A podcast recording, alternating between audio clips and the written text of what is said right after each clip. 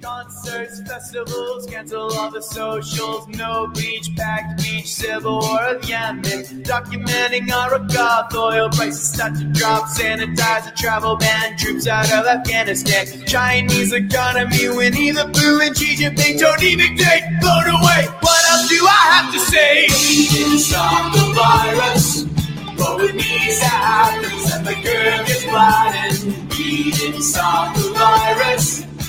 We're trying to fight it, even though we don't like it. Twin Cities gasoline testing in the Philippines. Bill Gates, earthquakes, Chelsea Manning, that makes Brazil, Russia, USA, most COVID cases here to date. Mine safety regulation, certain hackers faking nations. Michael Dean, Dion Josh, Breonna Taylor, always shot. Julian kids, giant riots, blue and black, Bernie Zach, John Shoji, murdered by killers brigade. Order cleaners are galore, I can't take it anymore. We didn't stop the virus, but with these happens and the curve is. We didn't stop the virus, but for how much longer will it on and on and on and on and on and on?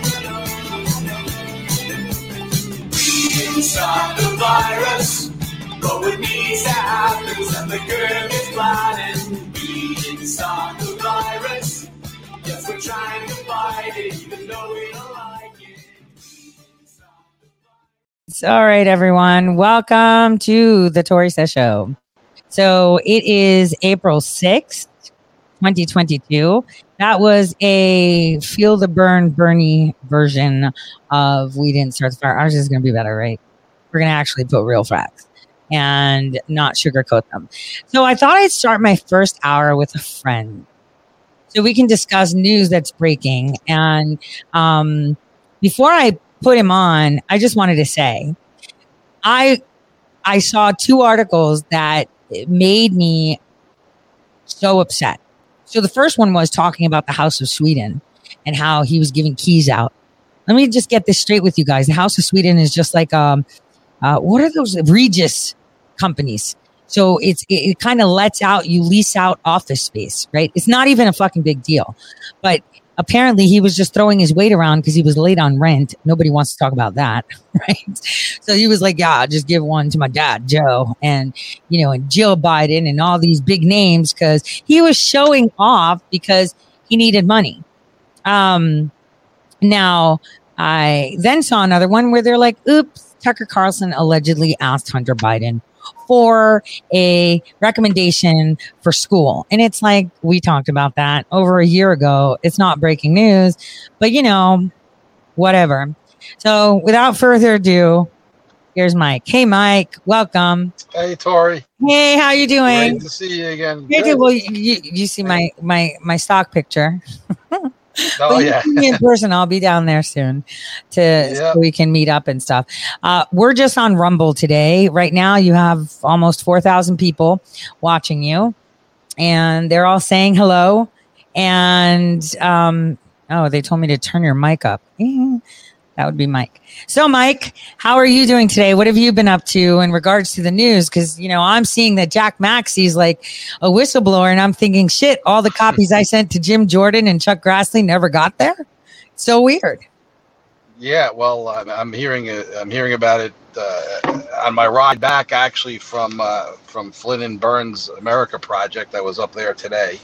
I came back from Venice, uh, Florida to Naples, and uh, then I you know heard from you, and you know it, it, a lot of this stuff is year old news, and that is certainly as well, right? Because that you know the laptop's been out there from before the election. Yeah, I mean I don't know how you whistle blow on something today that we were actively whistleblowing on, you know, at least when I first saw it a couple weeks before the election, uh, with Jack and uh, and Rudy and Bernie and Steve Bannon, you know.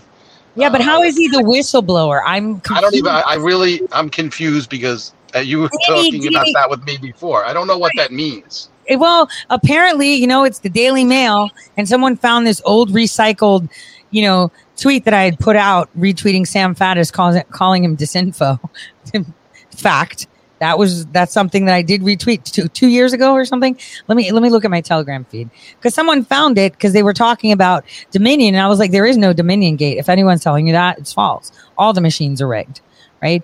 Um, oh, where's that tweet? I know I reposted it when I saw it because I don't have my Twitter. I'm hoping that um, I get some of it. There it is, 11, 15, 20. So it was after. It was like there is no Dominion Gate. This is misinformation. The software is universal. Ask Hayden, Brennan, etc., or ask me because disinformation is deadly. Because Sam Faddis called it Dominion Gate, and that was on uh, the fifteenth of November when we were all down in DC already.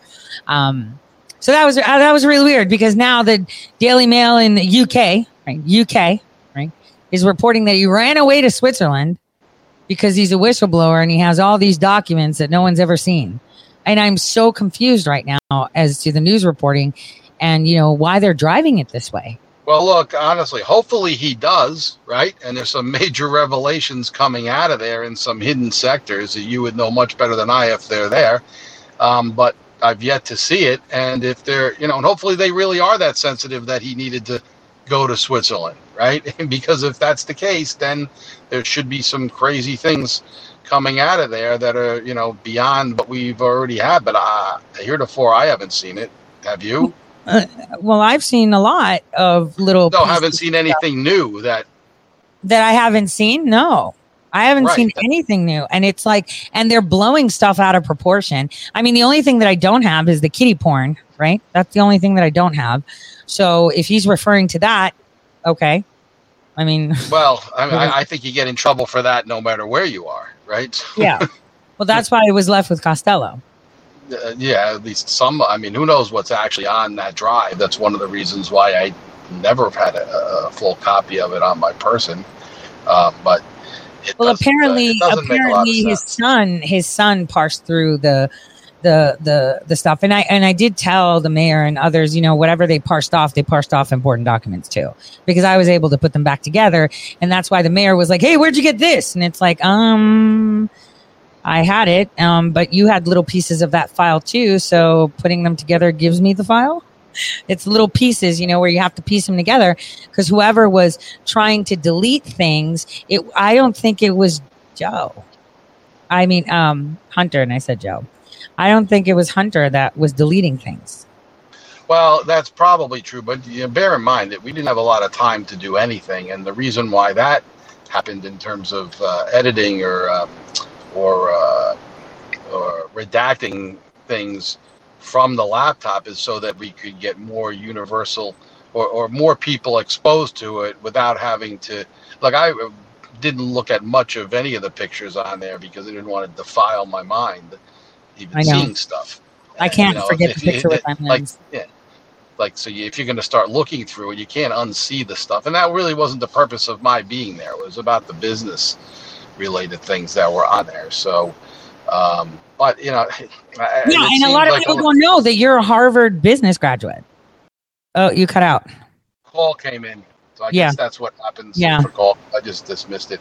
I mean, people I, I, guess that nobody know, uh, but that's the underlying reason why I uh, uh, came into the, and tasked myself to looking at that side. There's also what you know is the underlying reason why I'm involved in this because of my business dealings that had to do with Cambridge Analytica back from 2009. Yeah.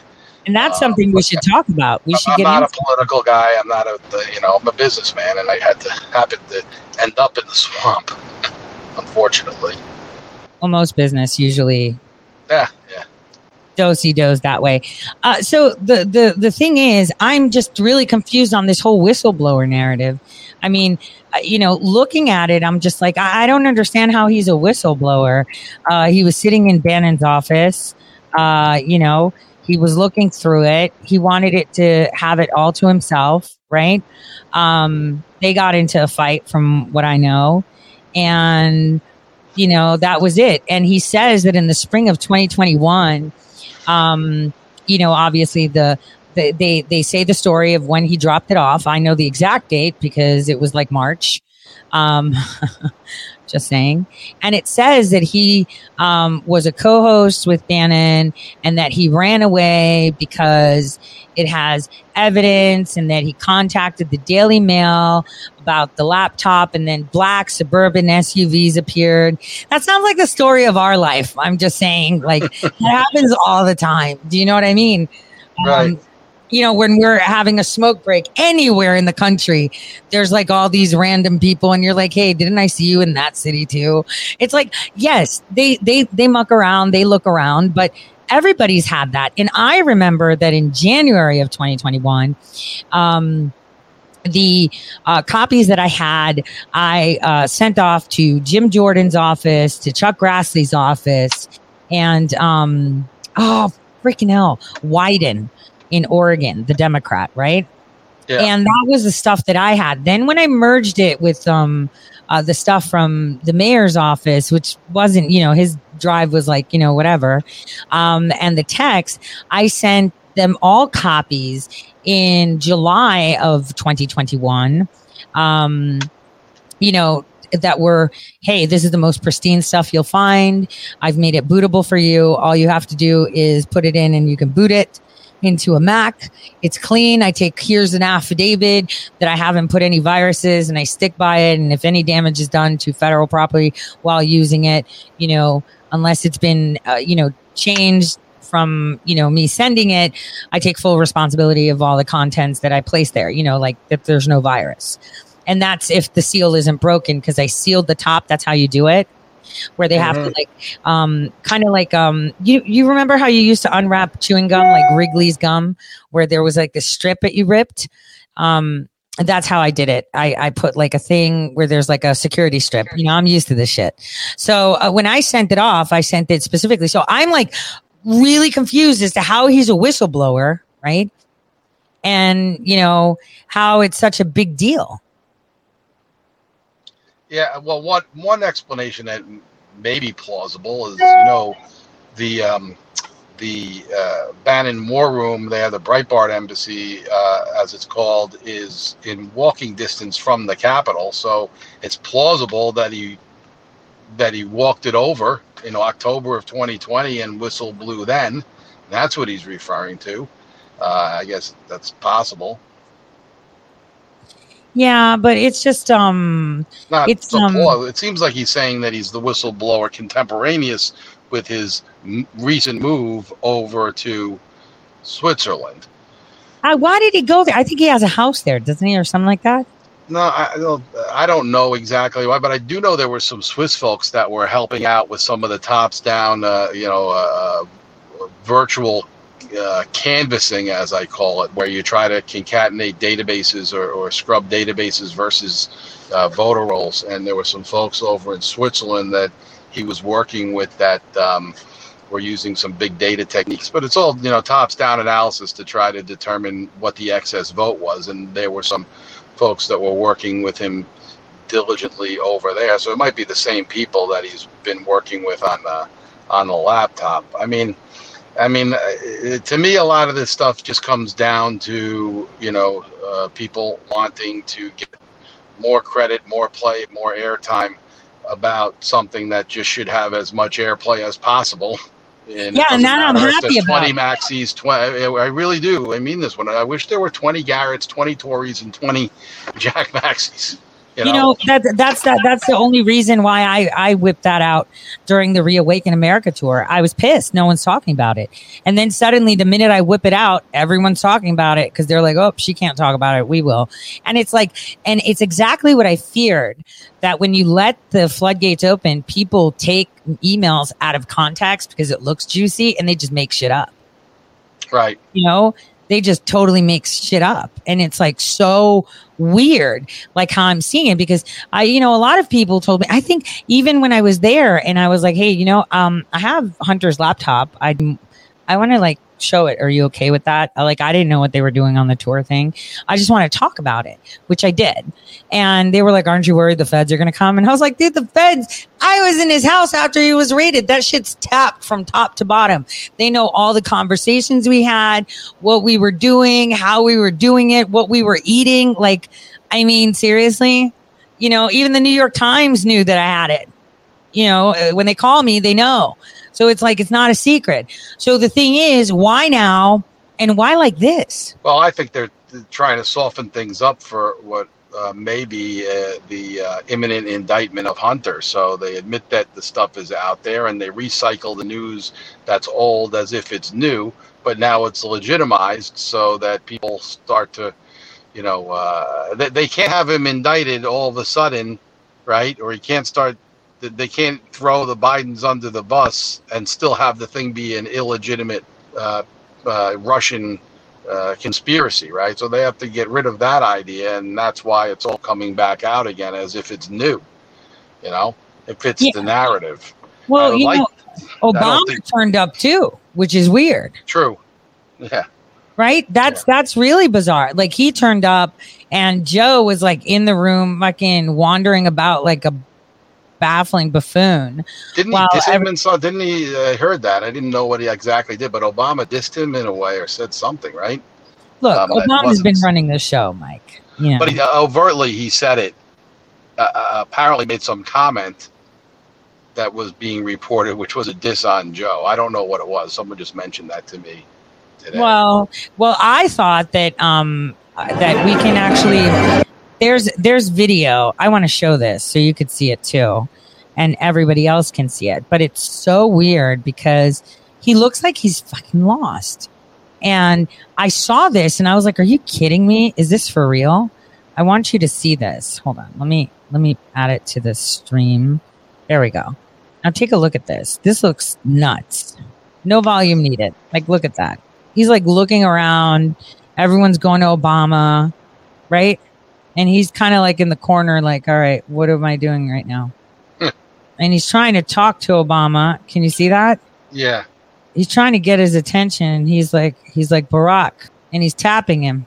Oh, that's what they mean was the diss. look, just- look, he's like still talking. He's got his hand on his shoulder, and he's like talking to him, and he's ignoring him, like completely.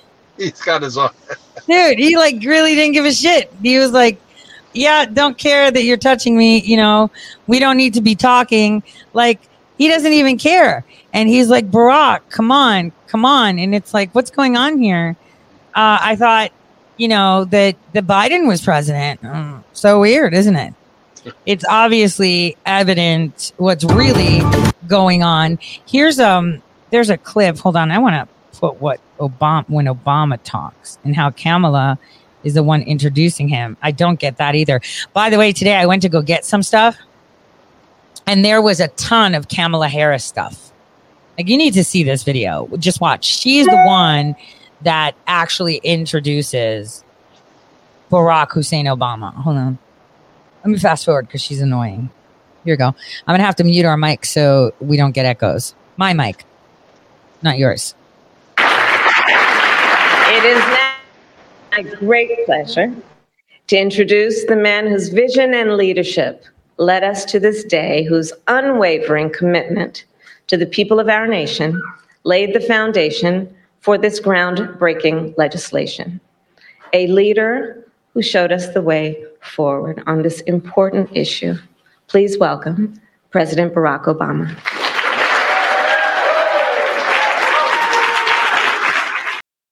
Okay, Mike, you can unmute yourself. Like, tell me what you saw right there. Like, let's just talk people connecting with me. Did I mute you too? Hold on, unmute. There you go. Um, okay. Um, like, look at what you saw right there.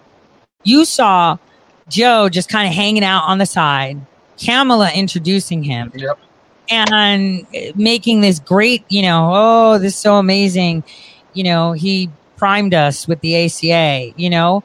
What do you see? I mean, you've interacted with a lot of people. What do you see?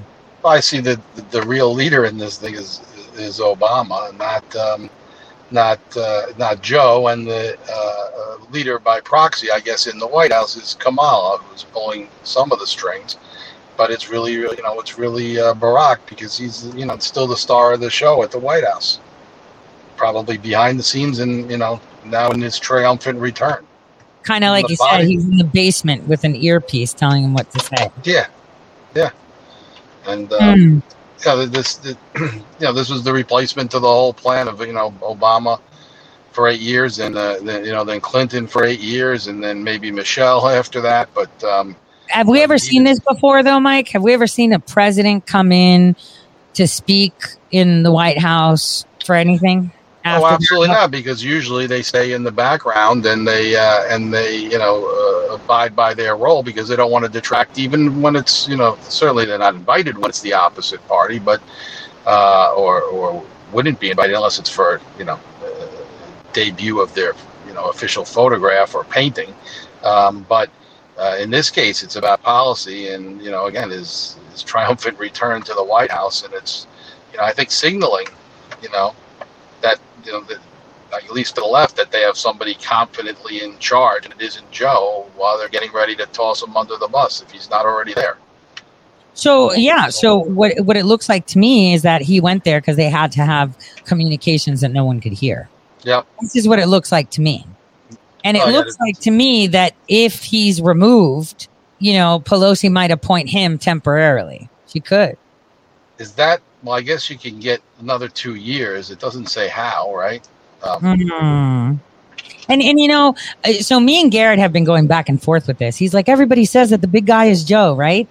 And I'm like, you know, that's true when he's talking about certain business deals, but when he's talking about other people, the big guy is always Obama. And uh, you know, I'm I'm all about this. Like Obama set Joe Biden into China and Ukraine to usher everything through, right? He gave him a freaking carte blanche to just go and get shit done. He had, you know, deployed Jill Biden in Africa. That shit with Patrick Ho. I've got pictures on the dates that Patrick Ho was in Chad that put Hunter and Jill there in Chad and shit. They were running that stuff there too. So Biden, as you could see, is a guy that can't tie a shoe, let alone collect all that money. And so the the question is who's really milking the money and who's really playing the show and who put him up as a front guy. Hence why Obama didn't want him running, right? Remember that? Obama Yep. didn't want him running. well, because yeah, and I think he had to run because he knew that time. You know, if he didn't, he might not be able to sweep all this under the rug. And uh, of course, Obama's implicated in a lot of it. And there's a few emails that that actually refer to him as O. There's a, Yep. a, a big one that's contemporaneous with his with Obama's purchase of a place in in uh, in uh, Martha's no in Martha's Vineyard. Oh, there's one about uh, where, where, where Hunter and Uncle Joe, Uncle Uncle, Uncle um, Jim, are Jim. talking about the, the the biggest business days of their life uh, coming up, and essentially it's saying, and you know, and and and Obama is screwing it up by making big purchases, right? Somehow. Um, Well, yeah, because he made that purchase of that house in Cutter. I had a friend of mine who's in the merchant. oh yeah, he, he was buying everything at the same time, I guess, right? Yeah, and and he bought a, a place in an enclosed kind of area. Hillary Clinton has a house there. He has a house there. Oprah has a house there. All in Cutter, and you know that shit's in the emails too. And it's like, so I'm I'm I'm really wondering, like, what the hell is the whistleblowing about? Like, I'm so confused. I'm really confused as to why suddenly they pick up the Hunter Biden narrative because obviously Tori can't talk about it. She's not allowed to. You've got to let the big boys do it, right? Um, so the question is like, you know, uh, what is their end game? Because it doesn't look like they're trying to slow it down. I mean, there's a there's a video. Hold on, let me see if I can play it for you. It's on Twitter. Um, where Doocy is literally asking Psaki about writing letters for school as vice president. and report about whatnot. whether or Hold on. not Hold on, let me rewind it and play it. I'm gonna I'm gonna mute both our microphones so that way we don't feedback. On another topic, was it common for President Biden to do favors for Hunter Biden's international business partners, like writing college recommendations for their kids? I have, I've seen the report. I have no confirmation or comment on a report about whether or not the president, when he was a private citizen, wrote a college recommendation letter for an individual. I, a college recommendation letter, though, from uh, at the time a former vice president would be a big deal. So, do we know what the president might have gotten in return for doing a favor like that? Again, I have no uh, confirmation of any recommendation letter the president wrote when he was a private citizen, by the way, not uh, serving in public office. That's even the report. But he's the president now, and you're his spokesperson. Correct. And he was not the president at the time of this report. So there's evidence that the president at one point was office mates with Hunter and his brother Jim here in DC. It's not accurate. That is not accurate. So when Hunter Biden is emailing a landlord, uh, please have keys made available for new office mates, Joe Biden, Jill Biden, Jim Biden. That you're disputing. They were not office mates, no. They were not office mates. Okay. Great. See, that's the thing. See, that report is not right. You know what I'm saying, Mike? It's not right because they weren't office mates. He just used them for clout because he was late on his lease at the House of Sweden emails. Yep. Well, he did So a lot of that, and that, that was basically the method by which he he made money or saved money, and uh, got himself clout to do either of those two things. The metabiota uh, stuff you pointed out as well, which is the first big breaking story, I guess that that uh, you know in the in the new revelations uh, that that Jack had put out, you know that was more typically just the mo. He networked around, found different ways that his companies or business interests could make him and his family money, and he's really just capitalizing on the Biden name. I mean, I haven't really said much about this before, but Jim Biden, I mean, uh, Frank Biden, Francis, also known as Francis, his real name's Francis, but Frank Biden tried to come on the board of directors of my company in 2019. Yeah, That's so before I realized what was really going on, I just thought it was a stupid idea of the management team that I brought into the business, um, and uh, and I dismissed it out of hand. But the response I got uh, versus the person that I wanted to bring in, uh, which was somebody nobody knew, they said, "Well, I think the Biden brand is a lot better," and I was like, "What does that mean? The Mean. brand?" Right? I, I should have known what it meant, but I didn't. I wouldn't have seen. I didn't really get deep into this whole thing until the middle part of 2019 when I started working with Rudy on a lot of the stuff that led into the uh, this case I had with him in Ukraine, etc. But that that is their brand: coercion, extortion, and patronage. Yeah, I guess that's what this uh, manager I hired meant, or the CEO I hired meant. It's clout. It's just using names for clout. I mean, I've seen it in various emails where he talks about his dad. And the thing is, they're like, I want the Biden Foundation on it. Yeah, he ran the Beau Biden Foundation. Right? When Beau died, he was on the board.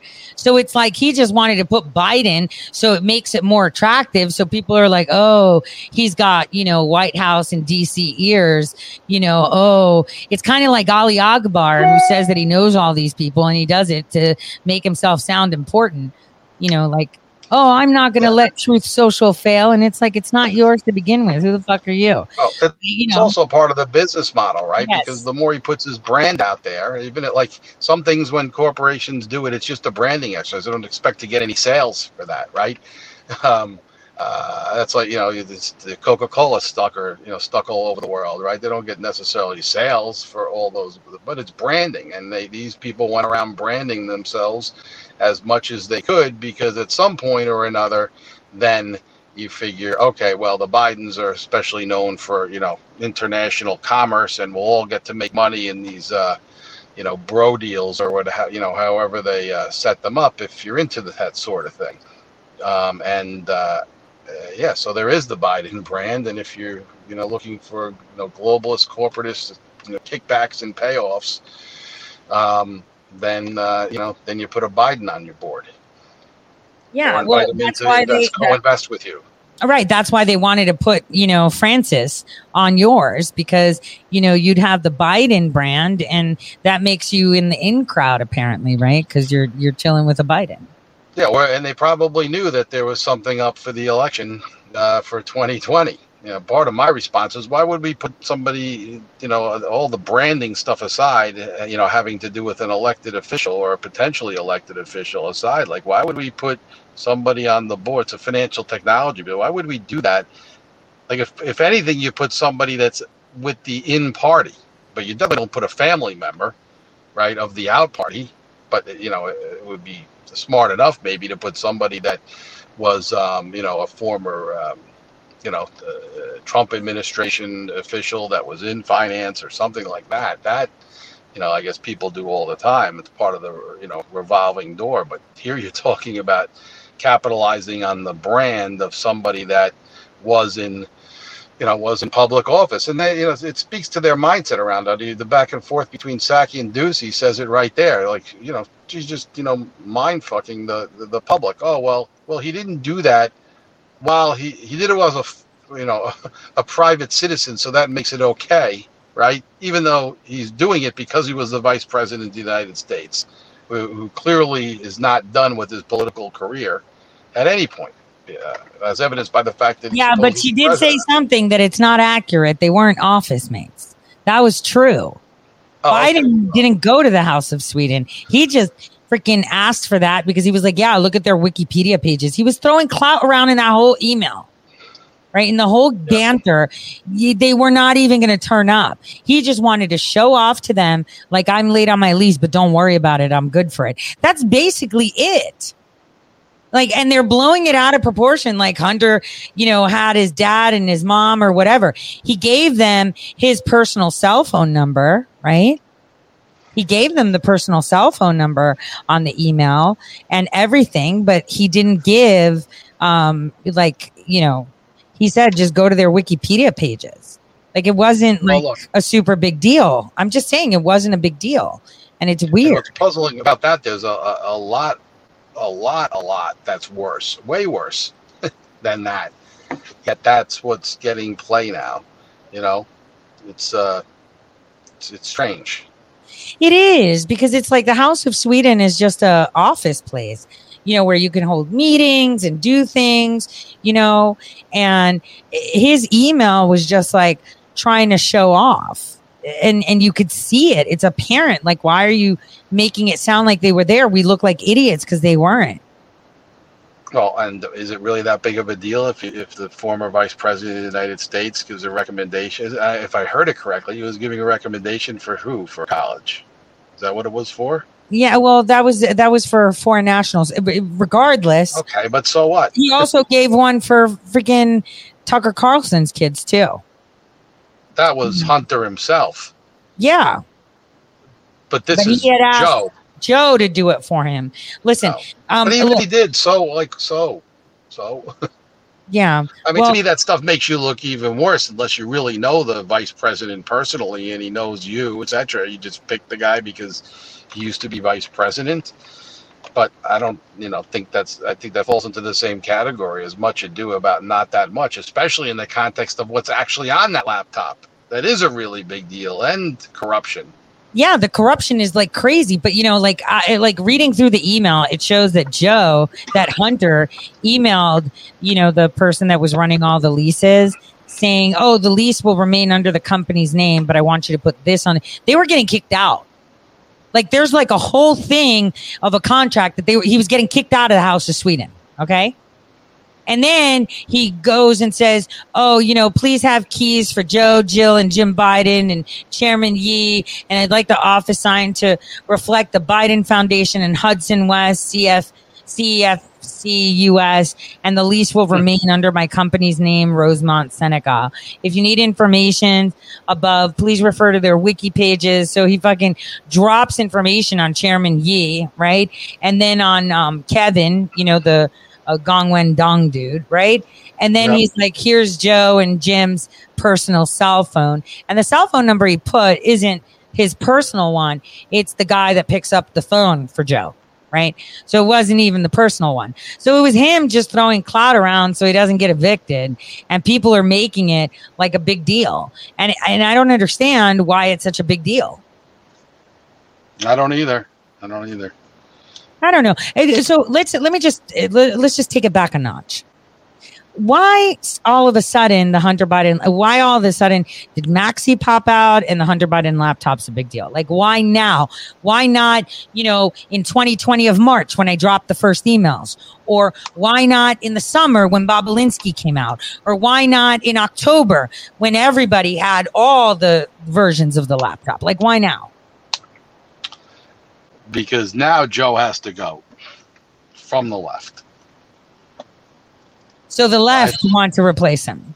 I think it's as simple as that. Yeah, yeah. I think whatever, whatever turned the corner on Biden, whatever is not working out, or maybe it's just pure politics that they you know, that they see that things are not going to be um, not going to work out so well in November. So um, maybe they try to get out ahead of it and you know take a, a turn to try to damage control. Well, it sounds like they don't want elections. They what? It sounds like they don't want elections. Oh yeah, well there's a Hmm? see, a lot of Sounds people like think that as well. Special elections, right? Yeah, Sounds Yeah. like they want special elections. and for things to maybe take certain turns, that would call for the delay of the election or something. There's a lot of people who think that that there's uh, not. Well, I've, been- I've been saying that we're not having elections for over a year, but, but, but I digress, right? When I say it, people are like, Tore, you're nuts. And it's like, no, we're not having elections. We're having special elections. So they don't want elections, right? You know who thinks that too? Who? Mike Mike Flynn. Well, He actually caveats when you you know I was with him today I- for a lot of the day. well, Most I of the time when he said when he says the elections in November, he says if there's elections in November, he really believes that they're not going to let this thing turn against them so easily, and they're not going to let uh, uh, Biden end up and this regime be you know be replaced by Republicans because we're in control of the uh, the Congress. And, there- and apparently, there's a I got to look into there's a constitutional process for replacing the vice president, which isn't just appointing the president. It's just not appointed by the president, and that matters. Uh, so it, it, it probably has something to do with the Congress. Maybe you know what it is, Tore. Maybe the, Well, that's why I said it last year that we're not having elections in 2022 or whatever, you know. We weren't going to have them. They don't want elections. This is why we had all this drama in all the states about redistricting. It's very important. They need the redistricting done, right? Because there is a process, like you said. So both sides really don't want elections um, for whatever reason. That's both Republican and Democrat. Because we see Republicans across the nation, you know, pushing back fucking primaries. You know, how do you do that? Okay. Like that's crazy stuff. And they've done it. I mean, they did it in the state of Ohio. They're like, we're only doing primary for these positions. We're not doing it for the federal ones like this and this and this. And it's like, wait, what?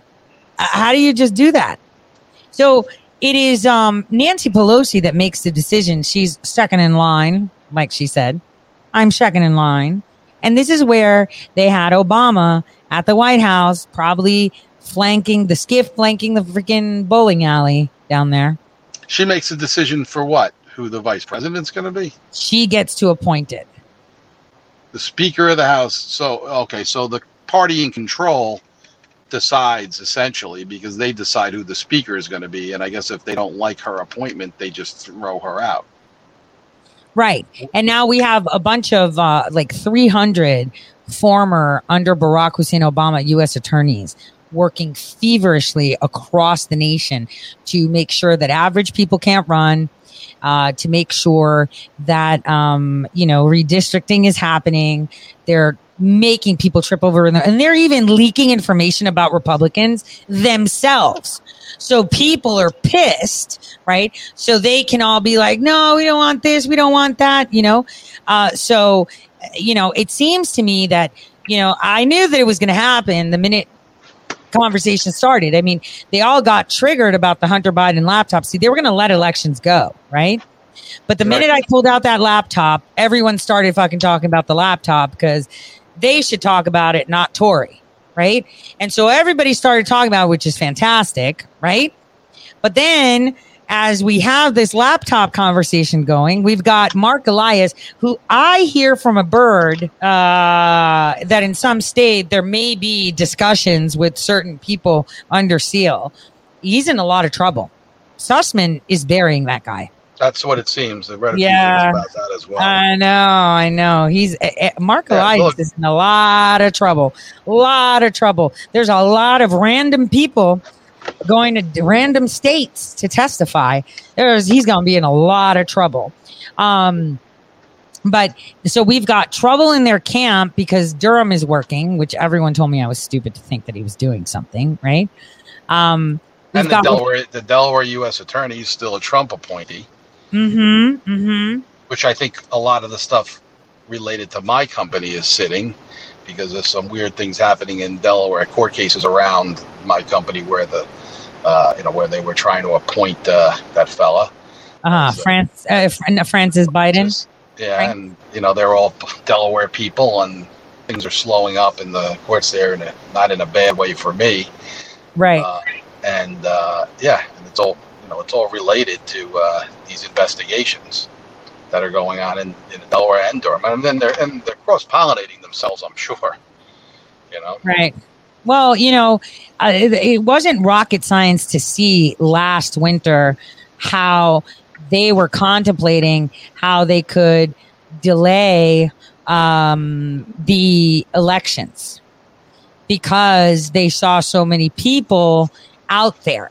So um, we've got we.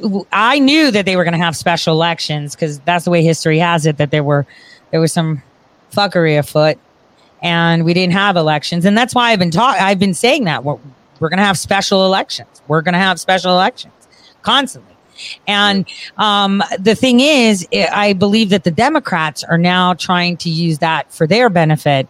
And the fact that obama went to the white house nobody gives a shit about the affordable care act okay? Why are you bringing that shit up right now right? Nobody cares. We've had enough health in our face.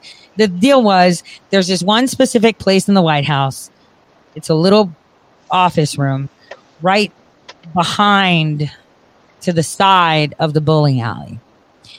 That's one place you can talk and it's dead. There's there's there's nothing there. It's completely clean. Anything said in that room goes nowhere. It's not like the Oval Office that has eyes in the wall, you know? Mhm. This is like a like it is solid. Solid. So I'm pretty sure that's what happened. That he went down there so they could talk strategy in person. And um, the fact that um, Kamala seemed to be to normal validates that for me. yeah. For- Well, and then it's a yeah, part of the script is wander around like you don't know what's going on. So then all of a sudden everybody's gonna, you know, uh, 25th Amendment. Well, right, and you know, what do you want from us? Now he obviously is, you know, taking a turn for the worse, and everybody should feel sympathetic for the Biden family and everything, you know, that they've done is all, uh, you know, uh, all okay because now they're taking care of the old man who meant well, but now has to check out. And you're right, and then if that's the way the process works, yeah, it makes sense. In effect, uh, you you know, you point. Uh, uh, you know, Barack to come in as vice president, who was really always running the show. Right. Joe And and Johnson. and the thing is, you know, I had a Oh, very and then by and then by the way, they pardon the whole Biden family, which they floated today apparently. Yep, they're going to pardon Hunter. They're going to pardon everyone, and the crimes. And it won't be you know, this is this is crazy. well, they floated that today uh, or yesterday in in something uh, uh, where they would they wouldn't rule out pardons, you know, for for Hunter and other you know other Bidens. yep. but you know, it's, I don't think it. I don't think Biden himself, the president, can't pardon his own family. I don't know that that would actually fly. Well, that's Uh, why he has to go. He has to be sick, right? Yep. And then maybe they'll be mourning. So you can't attack people when they're mourning, right? So that's weird. But I wanted to tell you something that I didn't tell my audience yet. Um, so what was interesting is is that I saw very specific people in Texas on Monday. Very specific people, governors from many states were there. Um, since one of them didn't recognize me from where I was in Houston, I um, was able to snap a picture. Now, the funny thing is, a lot of people from the Biden administration were there during this meeting too. And I played dumb, right? Because I wasn't in my, you know, man suit. Um, you know, I kind of played disguise sometimes, right? And um, so I was in my whole glory myself, right? I acted super dumb. Like, oh my gosh, you sound really important. Who are you? And I said it really loud, right? really loud. He's like, "Oh, I'm the governor of da." I was like, "Oh, that lady was looking at you, so I just thought I'd say a little bit louder so she can hear it." She's like, "Oh my god, I'm from Arkansas. Oh my god." But anyway, so that meeting was quite interesting that these governors had under cloak and dagger with staffers from the Biden administration. So what was also funny is that I started chatting and had conversations, and it turns out um, uh, the person that I was chatting with, I recognized they actually work for Joe Biden.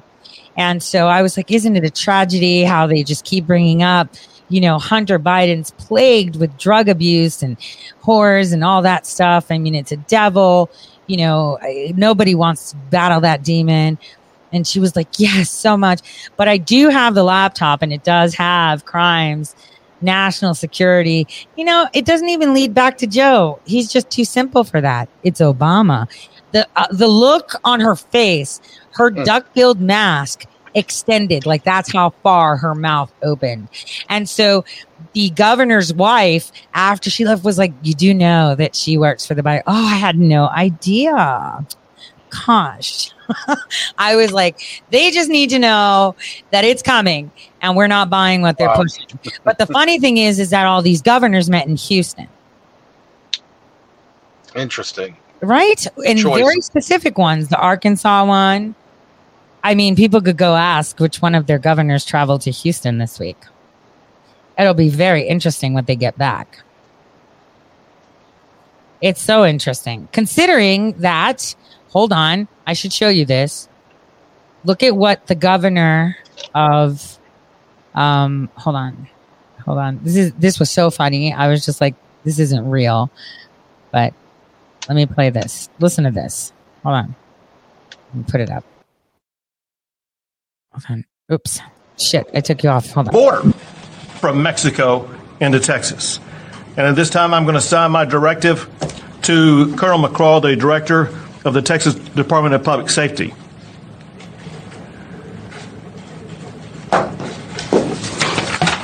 To get that project underway immediately for the zero tolerance and the inspections that will be taking place. Second, to help local officials whose communities are being overwhelmed by hordes of illegal immigrants who are being dropped off by the Biden administration. Texas is providing charter buses to send these illegal immigrants who have been dropped off by the Biden administration to Washington, D.C. We are sending them to the United States Capitol where the Biden administration will be able to more immediately address the needs of the people that they are allowing to come across our border. To get that going, I'm going to send a letter to Chief Nim Kidd with the Texas Division of Emergency Management, who will be in charge of this operation.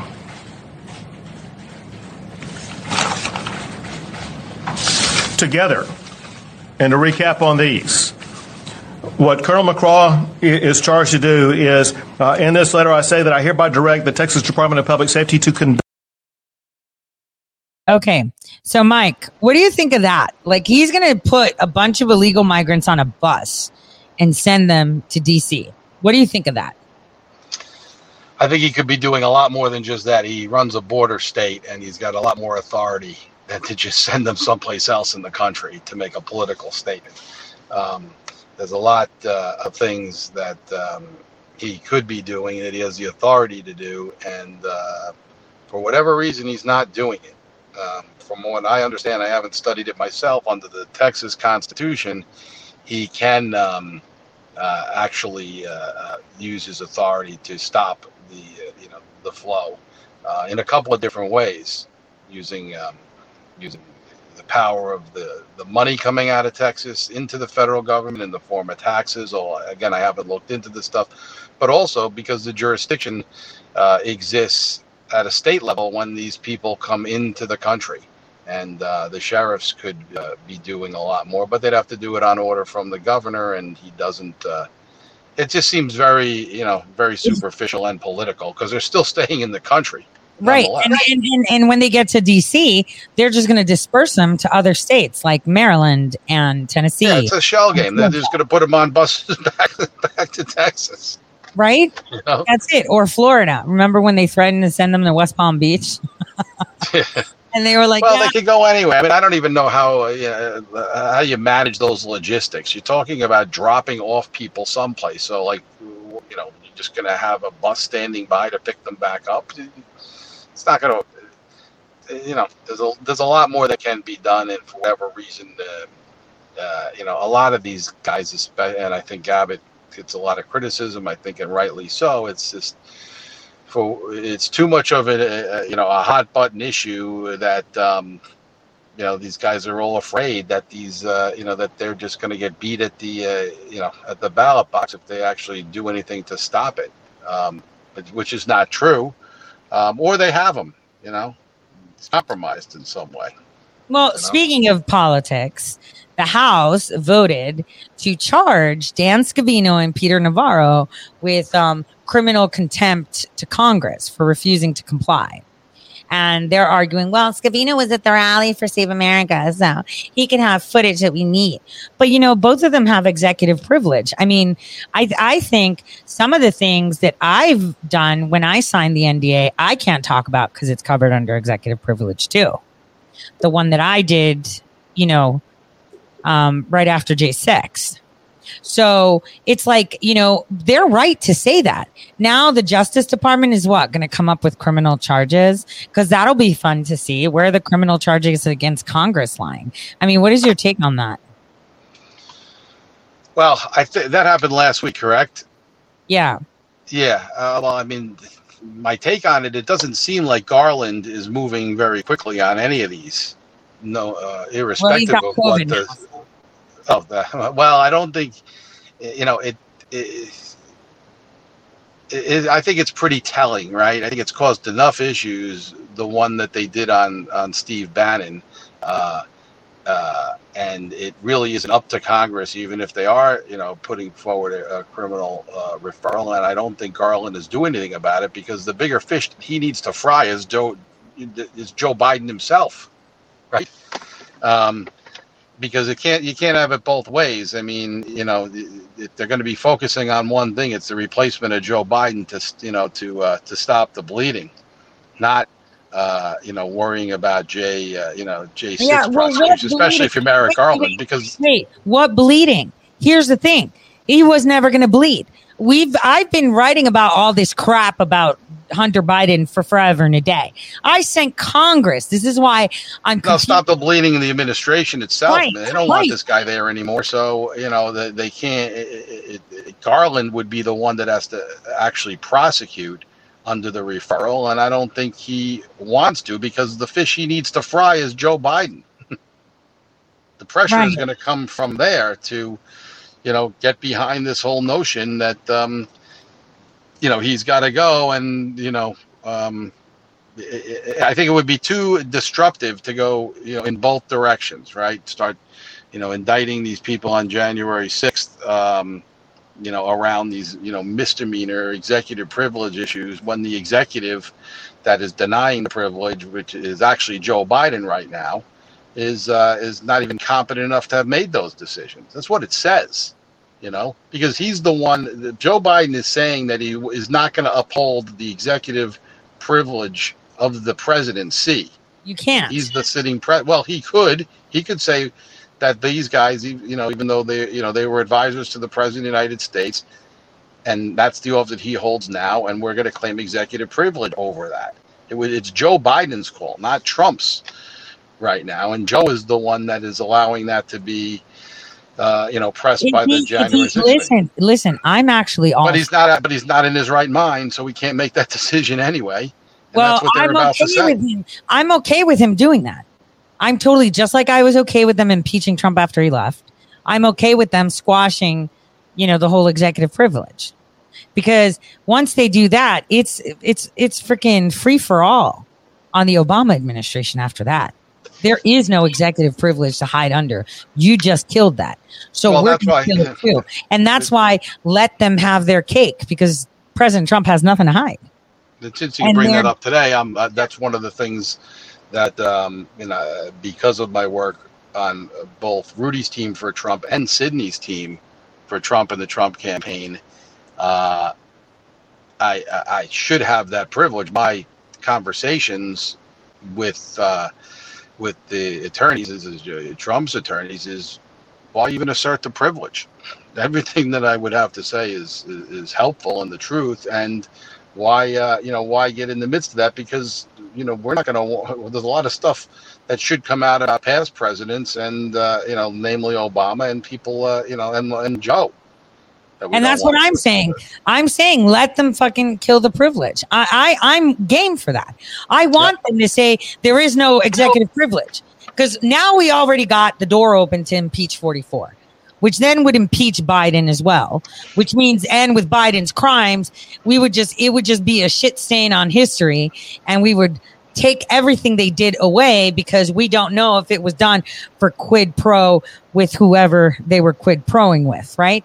So I'm I'm game with that. Like, uh, yes, let them say that there's no executive privilege. I want that because then that smacks them dead in the face. We already got one down. We can impeach a previous president. Now we're going to get number two. And you know, the thing is, the Rothschilds and all of them on Twitter, we're having a field day, which I'm not on there to celebrate with them, right? Months ago, for over a year, saying, oh, this chick is like, all about this QAnon conspiracy. And it's like, I'm far from conspiracy. Is saying that she's going to impeach Obama. it's like that they're going to impeach. Oh, you watch us do it. Right. When they were impeaching President Trump after he left office, I was like, this is it. Right. This is it. And I think that, I, you know, I'd say invoke it so they could tell you you don't have it. So that way I can get people on your level too. Like, you know, out there in the open when the impeachment starts on Obama. And that's probably why he was at the White House too.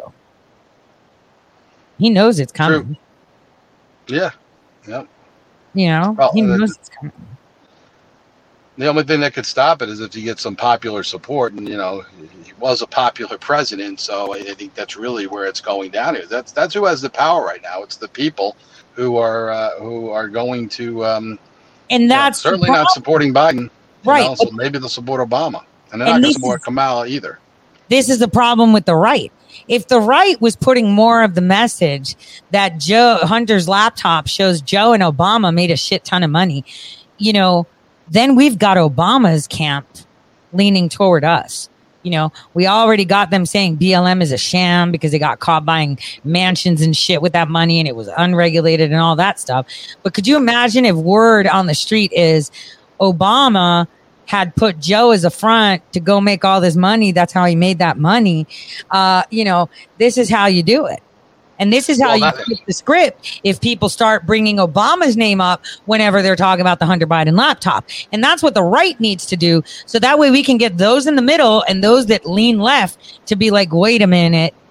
You know, Biden didn't do all this shit by himself.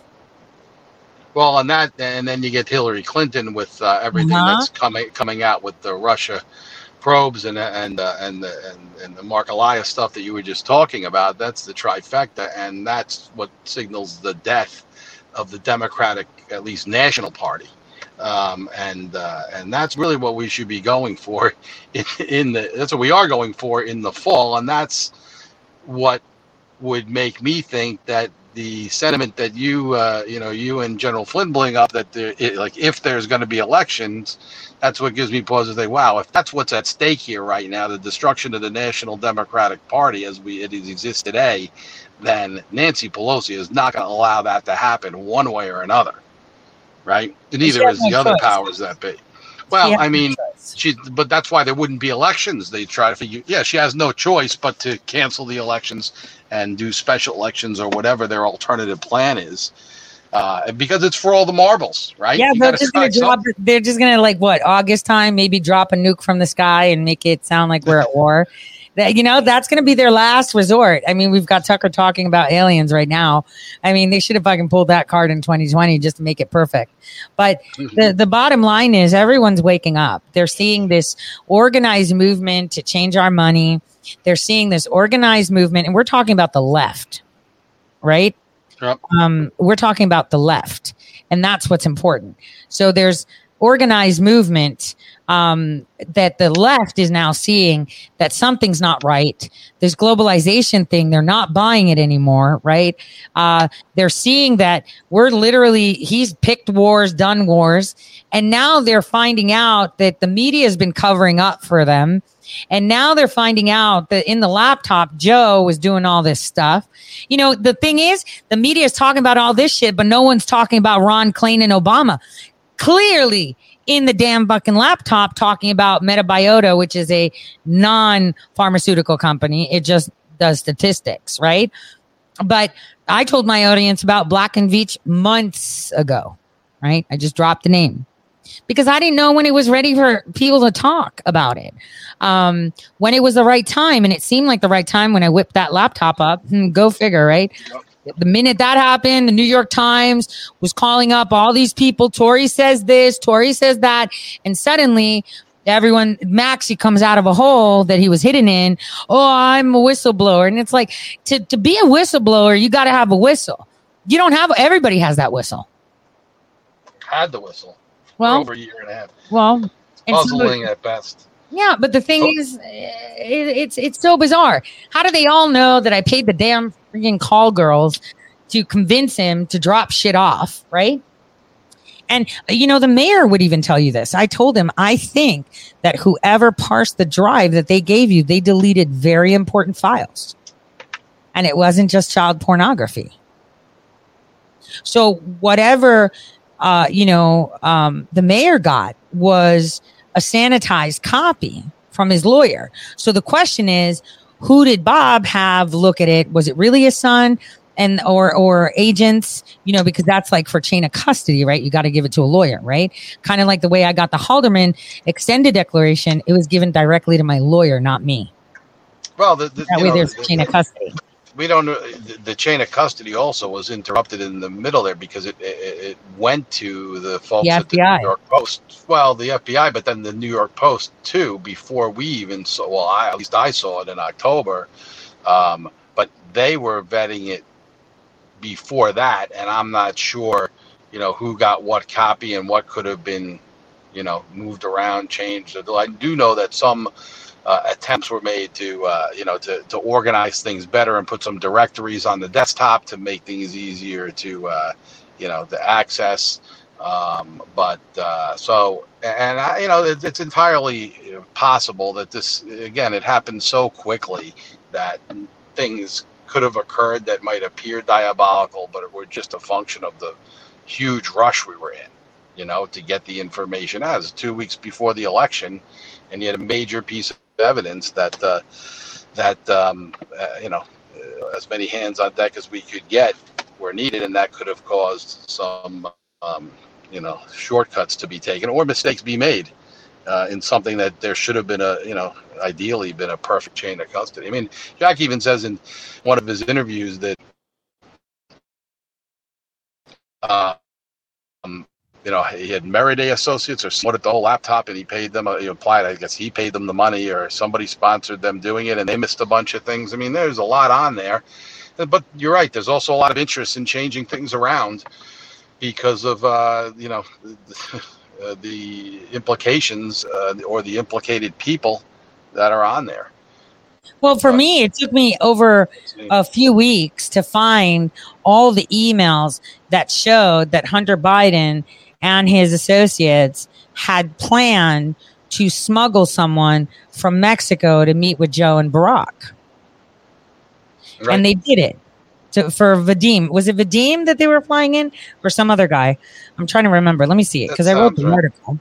I wrote the article and it took me forever because the thing is when you write the things, you want people to um to be able to see it. Do you see what I'm saying? Yep. To be able to see it themselves and and see the story come out. So this one, this one, hold on. Let me let me put it on the screen so you could see it too. So it was the Hunter Biden smuggling foreign criminals over the border to to meet Joe Biden and possibly Obama because it was O, right? And so here it is where they started the talk in 2014, right? Where they're having all these conversations that he's on a visa ban list. Um, Uh, they wanted to know Burisma.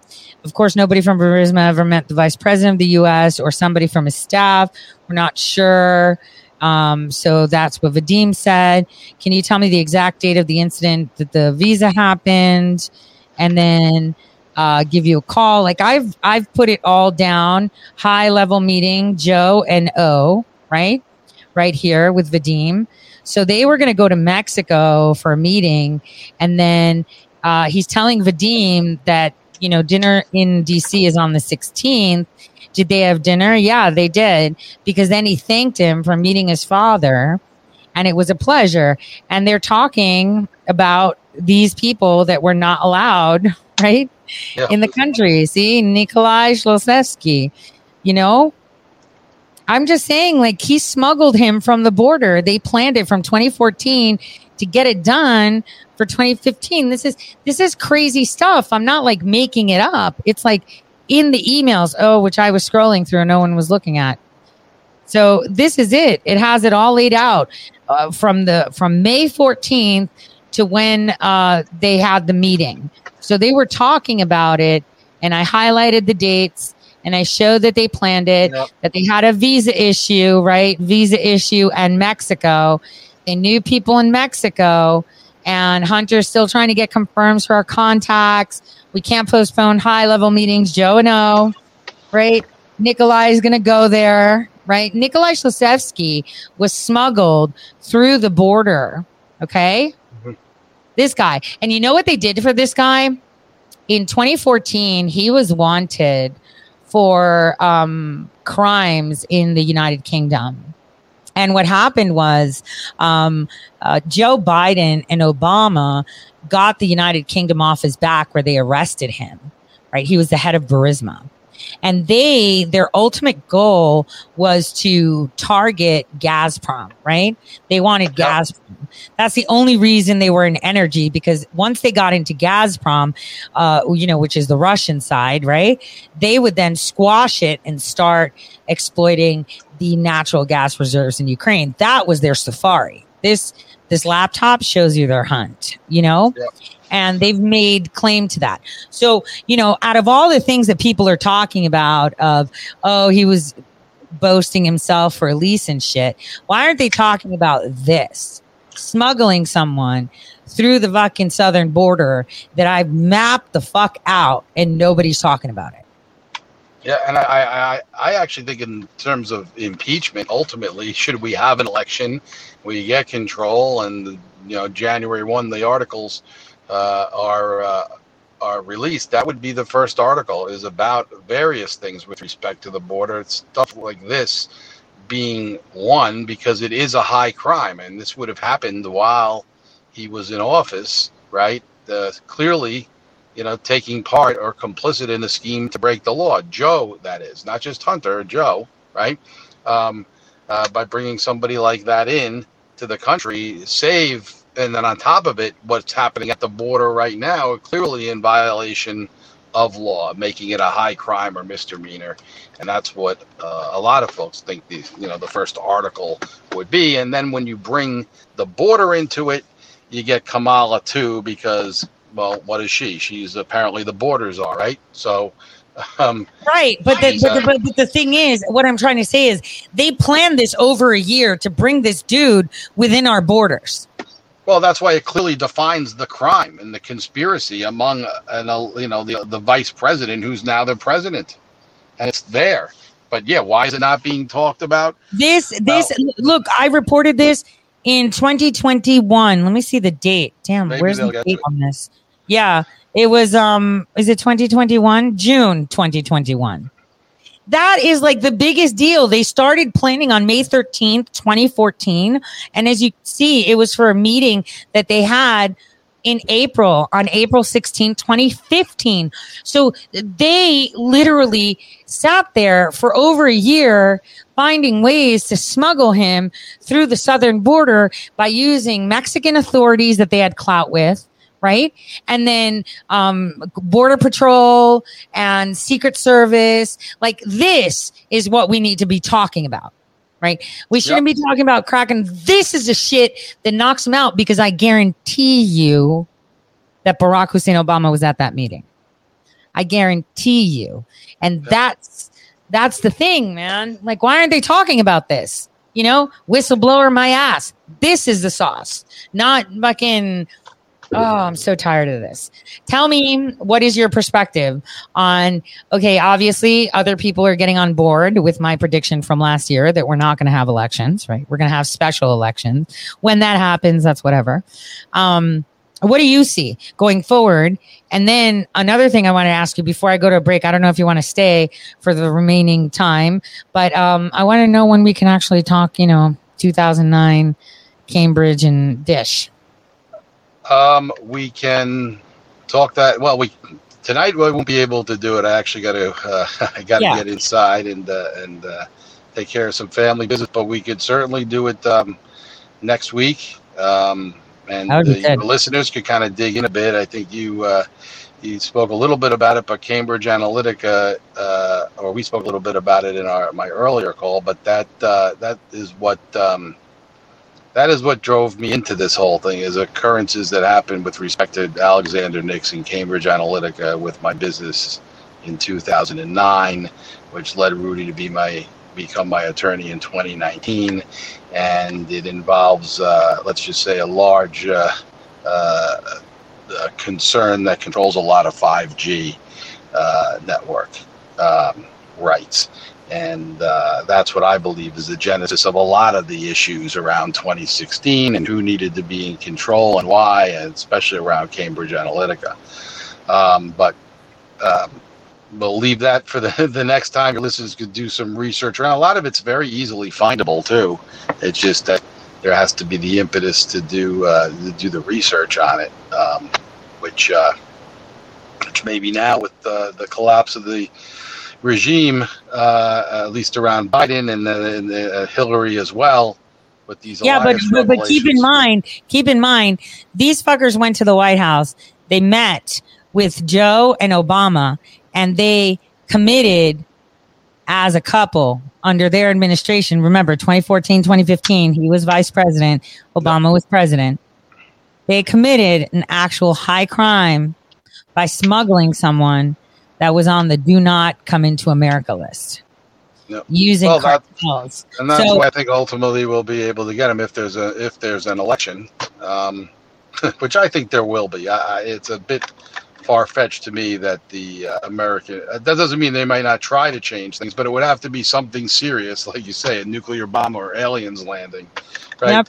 Um, Well, the nuclear uh, bomb's not so far off. They're already so talking. we yeah, right. So we gotta, you know, the only thing we could do there is pray that these guys aren't that diabolical and evil. And then once I start thinking about that, after what I've seen, um, nothing's off the table.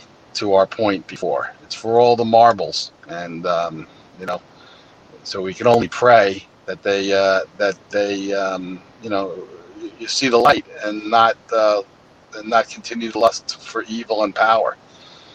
So I'm gonna um, I'm gonna sign off. I'm getting the uh, blinking yeah, of lights and from I inside. will. I will. I no. I will see you probably at some point next week. Oh yeah, you know what? That'd be uh, if, if if you're down here, then maybe we could do it uh, together, live in person, someplace. Uh, Oh my gosh, that would be kind of awesome, actually. Yeah, we should. And they got a better setup down there too. So, yeah, but- yeah. and maybe Well, we could thank both. you very much. Yeah. You know, know. Well, thank you very much for having me on again. It's uh, always uh, always a pleasure talking to you both on and off the air. And God knows we've Yeah. had plenty of discussions off. Yeah. But uh, thank you to you and your uh, your your great audience to uh, have me back on and uh, and uh, you know and kind of pour parse. Let me see if any, let me see if on. anyone has questions. Give me a second because there's a delay on Rumble. Hold on. Um, does anybody have? They're saying yes. Thank you, thank you, Mike. Bye, Mike. You've got six thousand three hundred people watching you right now. Uh, so right. everyone's like, "Thank That's you." my record. Yeah, Unless well- we had more the last time. Well, yeah. Well, I have it only in one channel now. Um, you know, I'm kind of being sequestered. No, they don't have any questions, but wait till you guys hear about um, Cambridge and Dish. We'll talk with Mike on that in better detail. And I and I know my diggers love to dig, and they would probably be your best digging team for anything legal too. Um, on that note, thanks, Mike. Yep. Thank you very much. very much, Tore. Take Thanks. care. Much love. God See bless. Bye-bye. Bye. Bye-bye. Bye. All right, guys, let's go for a quick intermission and we'll be right back. Get that coffee going.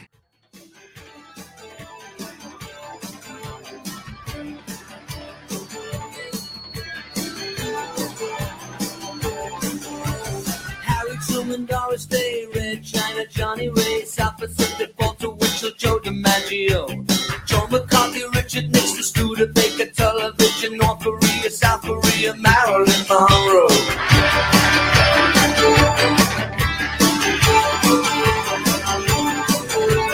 Rosenberg, H. Bomb, Sugar Ray, Panmunjom, Brando, the King and I, and the Catcher in the Rye, Eisenhower vaccine, Marciano, Liberace, satire, and goodbye. We didn't start the fire, it was always burning since the world's been turning. We didn't start the fire, no, we didn't light it, but we tried to light it. Joseph Stalin, Malenkov, Nasser Prokofiev, Rockefeller, Campanella, Communist Bloc. Roy Cohn, one for on, Toscanini, Dacron, Dien Bien Phu Falls, rock around the clock.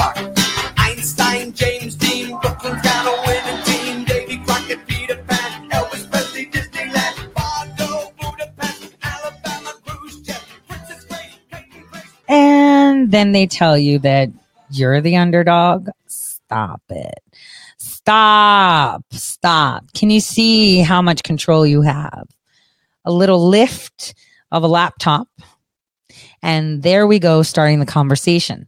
Sometimes when people have things planned, like when they're going to have a revelation, when they're going to put something forward, oh, leave it to us. We're the bigger people. We know. And you're just like, no, you're not that smart. You need to turn up the heat, right? And when you turn up the heat, people panic. People panic. People that have a plan that they want to implement panic, right? It's kind of like your day. You know, you have a day, you've got a plan. You're like, I got Manny Petty set up. I got to go pay bills. I got to drop shit off for my taxes. And, and then your kid calls you and it's like, I'm throwing up. Shut up. Suck it up. Are you serious? You're ruining my day. Now I'm going to have to cram all that stuff at another time for what I have to do because something unexpected came out. That is more important than all of that. You know, your, your, your life, your child is your life, right? And you go for it. So imagine being the people on the right, suppose good side, and then people on the left that are not. And suddenly there's this random person that they just can't freaking bury says, look, crimes right here. You know, it was easy ignoring the website. It was easy silencing speech right? Because we could shut her up. We could get the QAnon decoders to talk shit. We could get the people on the right that write for us to ignore her and just take her shit and redo it. Huh. And we could do all that. We'll destroy whatever they created. And so it's like, all right, you want to play games? Now we're talking, right? It's really unfair. It's really unfair, isn't it? It's unfair.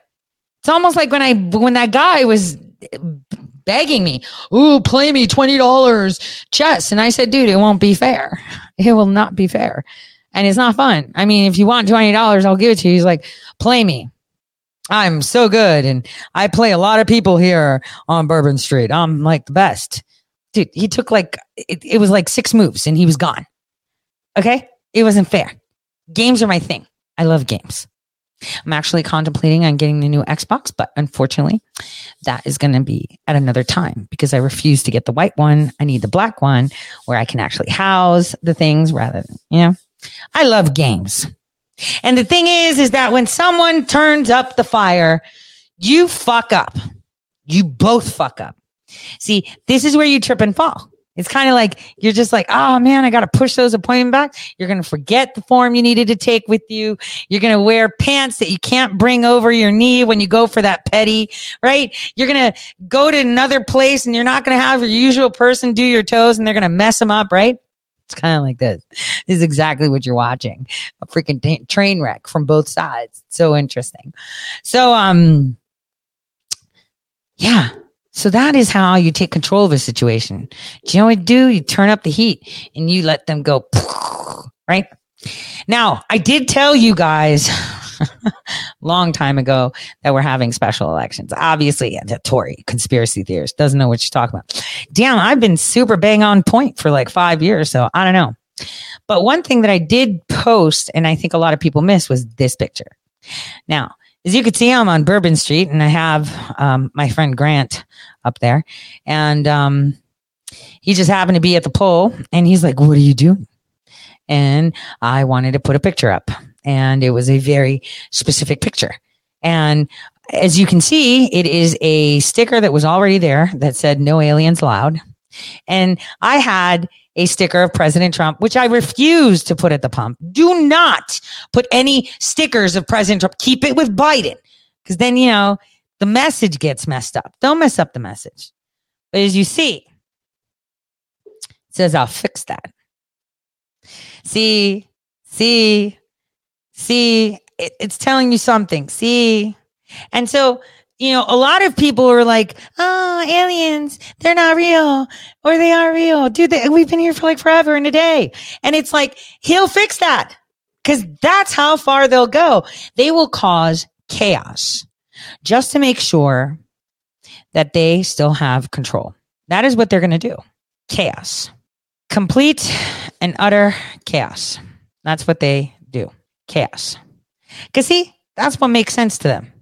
If it's all going to be messed up, we're just going to give it full pure chaos, right? So why not enjoy it? Enjoy that. Enjoy it. Enjoy it. Enjoy it. Enjoy it. So, so then another thing that I was talking about with Mike that I kind of inferred was that I had gone somewhere as a dude, you could still see the glue on my eyebrow.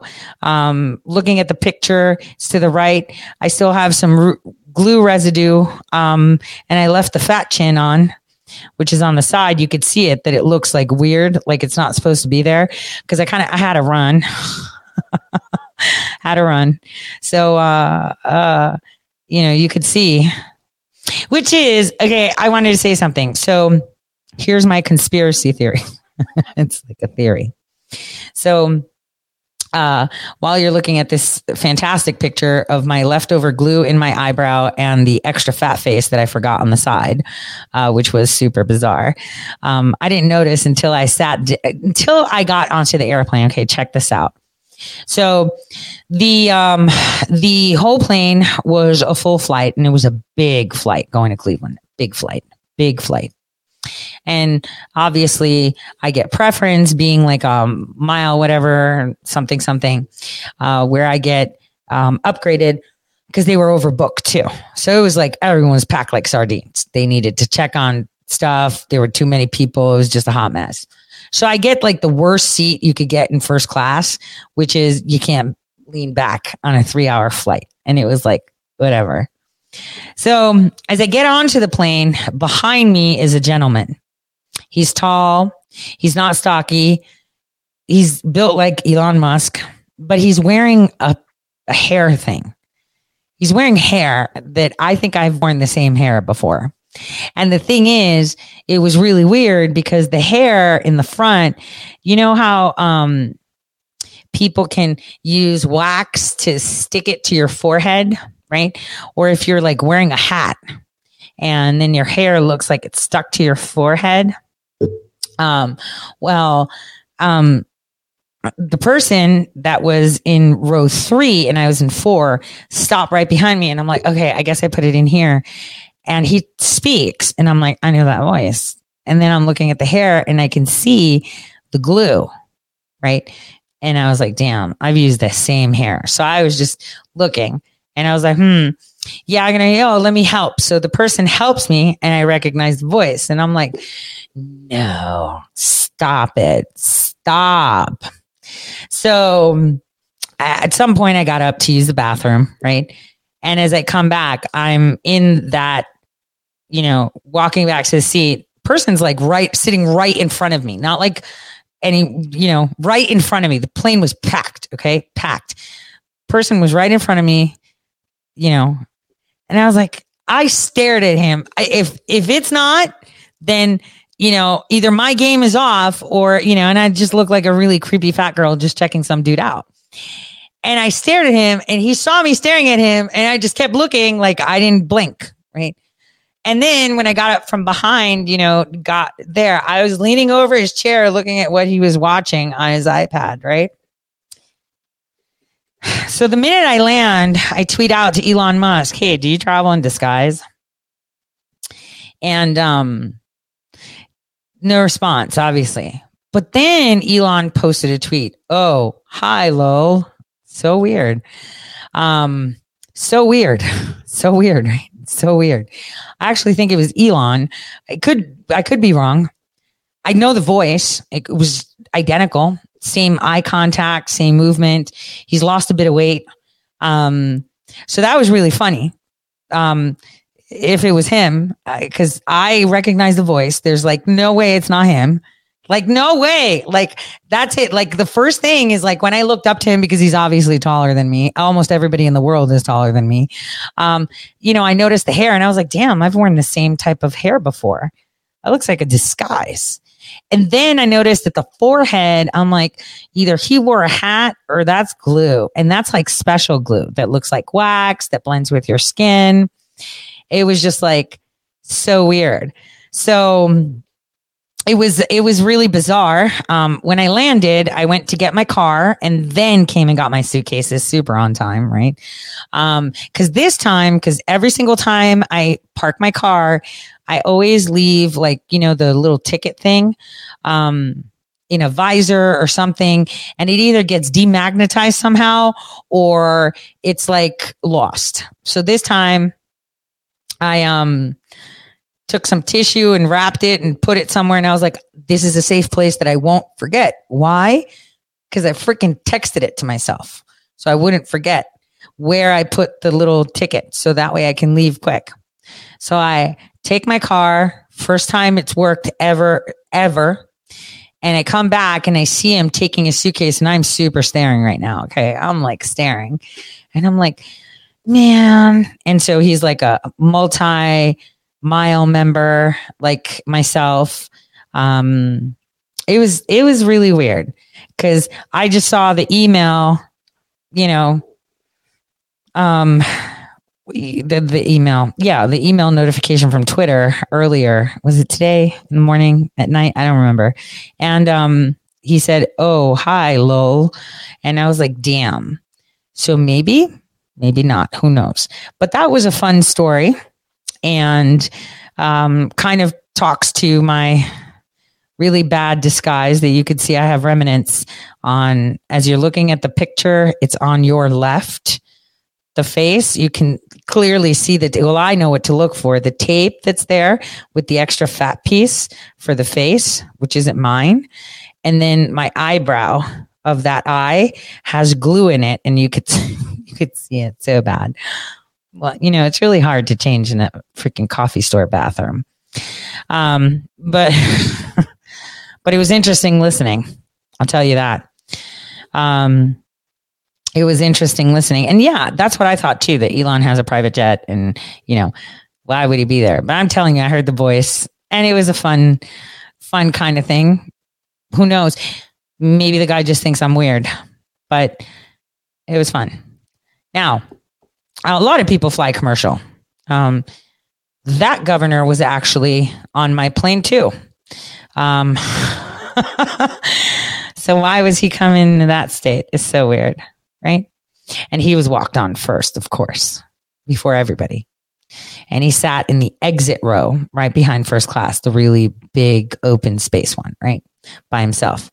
So, anyway, uh, that's just to say that there are a lot of people that, you know, operate in disguise. Things that are meant to be um, in one way are done in another. And this is why I think it's important to listen to what Barack Hussein Obama said in his opening speech about ACA, apparently, because it tells you exactly why he is there. And it's important you listen. Thank you. Vice President Biden, Vice President. That was a joke.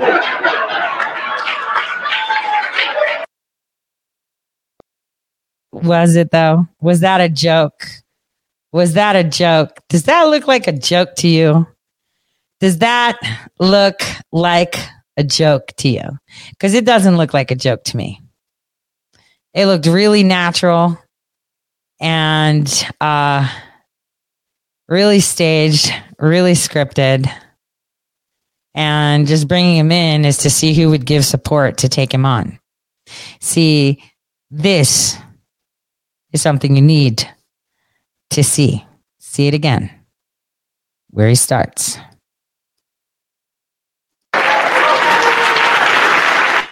Thank you. Vice President Biden, Vice President. That was a joke. My president, Joe Biden. Vice President Harris.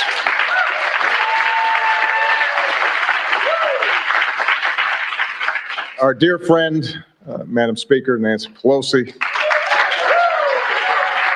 Uh, all the members of Congress who are in attendance today, the members of cabinet.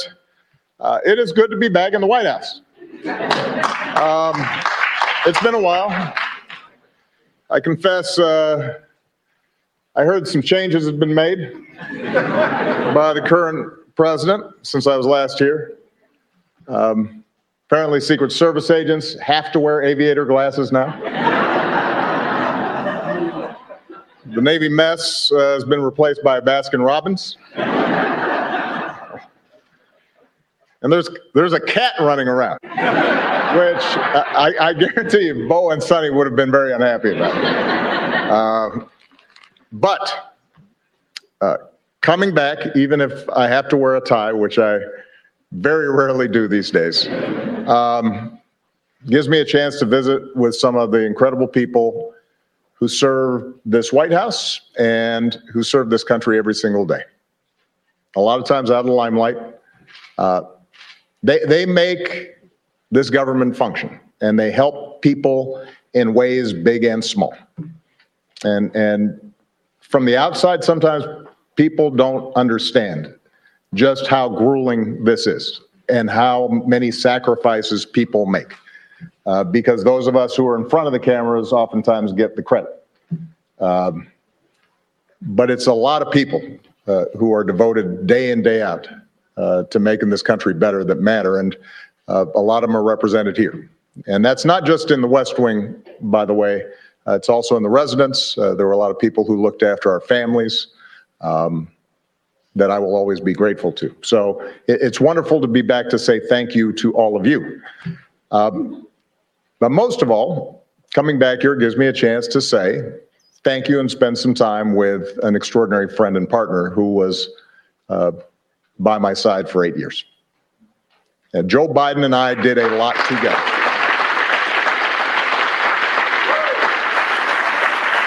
Yes, you did.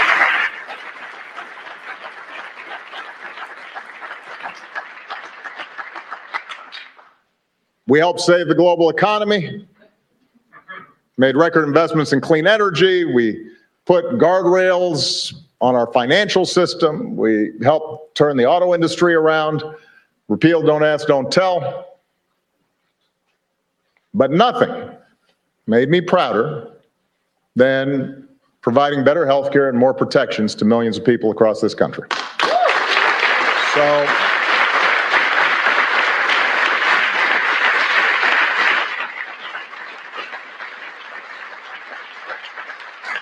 So when President Biden said he was not going to just celebrate the ACA, but also announce actions that would make it even better, I had to show up.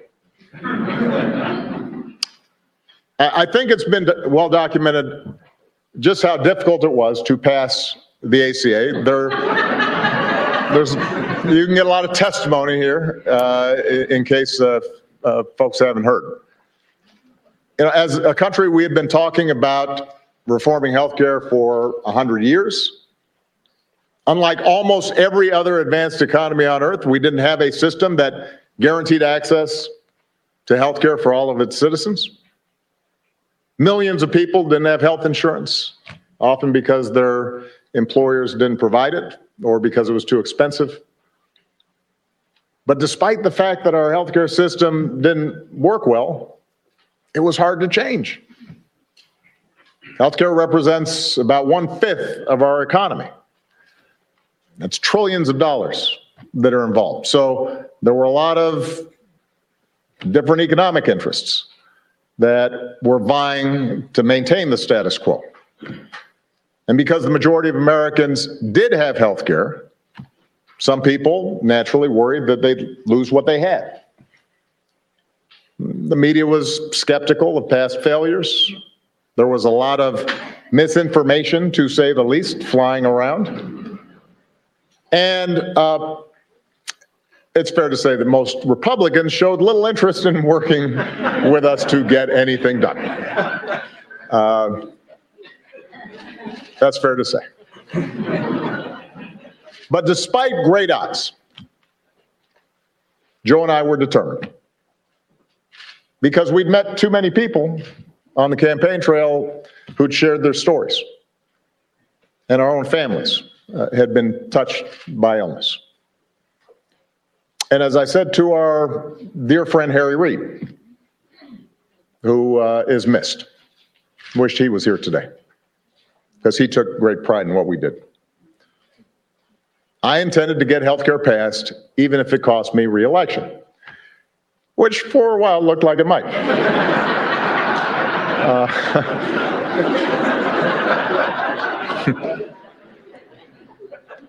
but for all of us, for Joe, for Harry, for Nancy Pelosi, for others, the ACA was an example of why you run for office in the first place, why all of you sign up for doing jobs that pay you less than you could make someplace else, why you're away from home sometimes and you miss some soccer practices or some dance recitals.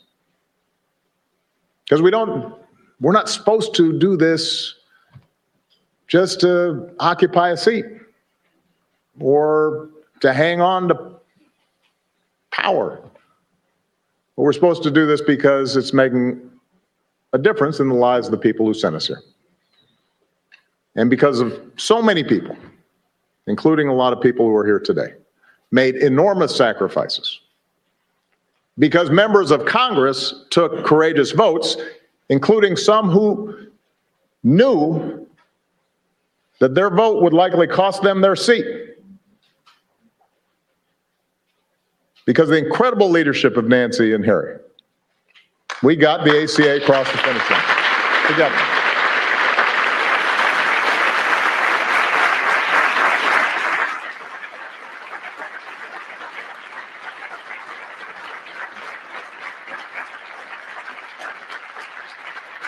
And the night we passed the ACA, I've said it before, it, it was a high point of my time here because it reminded me and it reminded us of what is possible. But, of course, our work was not finished. Republicans tried to repeal what we had done again and again and again. And they filed lawsuits that went all the way to the Supreme Court three times. I see Don Verrilli here who had to defend a couple of them. Um,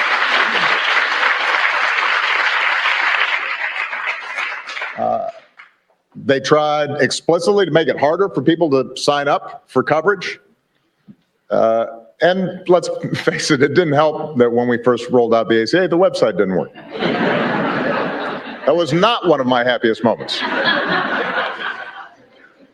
So, given all the noise and the controversy and the skepticism, it took a while for the American people to understand what we had done. But lo and behold, a little later than I'd expected, a lot of folks, including many who had initially opposed healthcare reform, came around. And today, the ACA hasn't just survived, it's pretty darn popular. And the reason is because it's done what it was supposed to do, it's made a difference. First 20 million, and now 30 million people have gotten covered thanks to the ACA. It's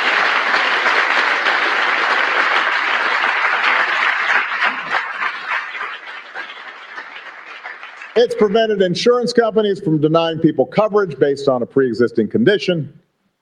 It's lowered prescription drug costs for 12 million seniors. It's allowed young people to stay on their parents' plan until they're 26.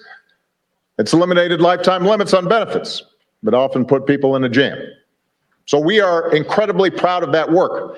But the reason we're here today is because President Biden, Vice President Harris, everybody who's worked on this thing understood from the start that the ACA wasn't perfect. To get the bill passed, we had to make compromises. We didn't get everything we wanted. That wasn't a reason not to do it. If you can get millions of people health coverage and better protection, it is, to quote a famous American, a pretty big deal.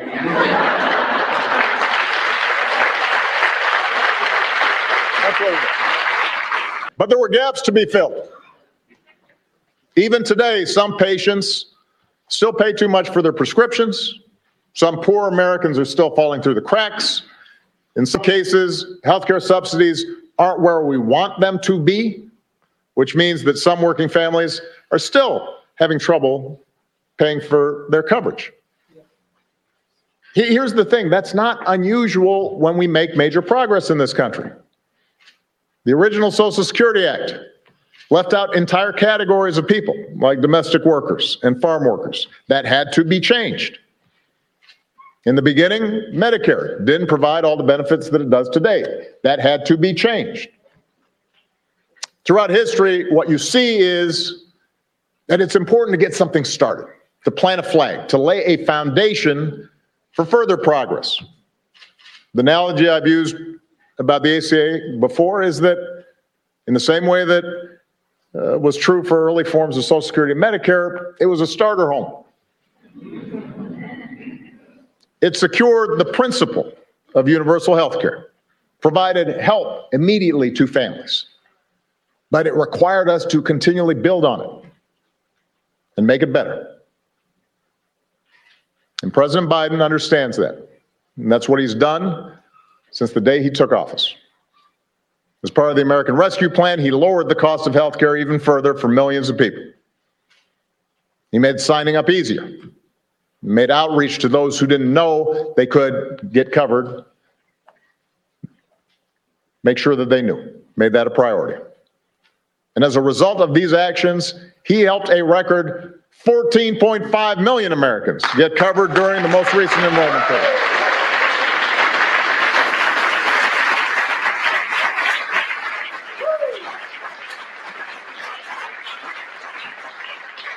That, ladies and gentlemen, is what happens when you have an administration that's committed to making a program work. And today, today, the Biden Harris administration is going even further by moving to fix a glitch in the regulations that will lower premiums for nearly 1 million people who need it and allow 200,000 more uninsured Americans get access to coverage. I'm a private citizen now. But I still take it more than a passing interest in the course of our democracy. but I'm outside the arena, and, and I know how discouraged people can get with Washington Democrats, Republicans, Independents. I, everybody feels frustrated sometimes about what takes place in this town. Progress feels way too slow sometimes. Victories are often incomplete. And in a country as big and as diverse as ours, consensus never comes easily. But what the Affordable Care Act shows is that you are driven by the core idea that together we can improve the lives of this generation and the next. And if you're persistent, if you stay with it, and are willing to work through the obstacles and the criticism and continually improve where you fall short, you can make America better. You can have an impact on millions of lives. You can help make sure folks don't have to lose their homes when they get sick, that they don't have to worry whether a loved one is going to get the treatment they need. President Joe Biden understands that. He has dedicated his life to the proposition that there's something worthy about public service and that the reason to run for office is for days like today. So I could not be more honored to be here with him as he writes the next chapter in our story of progress. I'm grateful for all the people who've been involved in continuing to make the ACA everything it can be. And it is now my great privilege to introduce the 46th President of the United States, Joe Biden.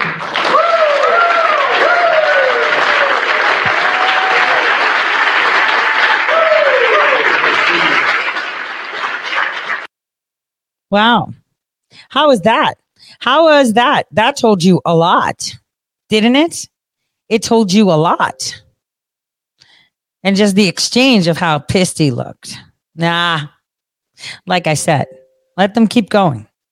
Everything they use against us will be used against them ten, tenfold. Tenfold. So weird. So weird. Now, I so see I want to show you something. The same people that talk shit about me are the same people that, you know, follow my stuff. Mike is obsessed with me. Um, and not Mike Tremarco. We're talking Mike Rothschild. Mike is obsessed with me. Yet after, you know, he trolled my stuff. He's like, oh, look at him, you know, doxing the son of a president. You didn't dox shit. Hunter left that.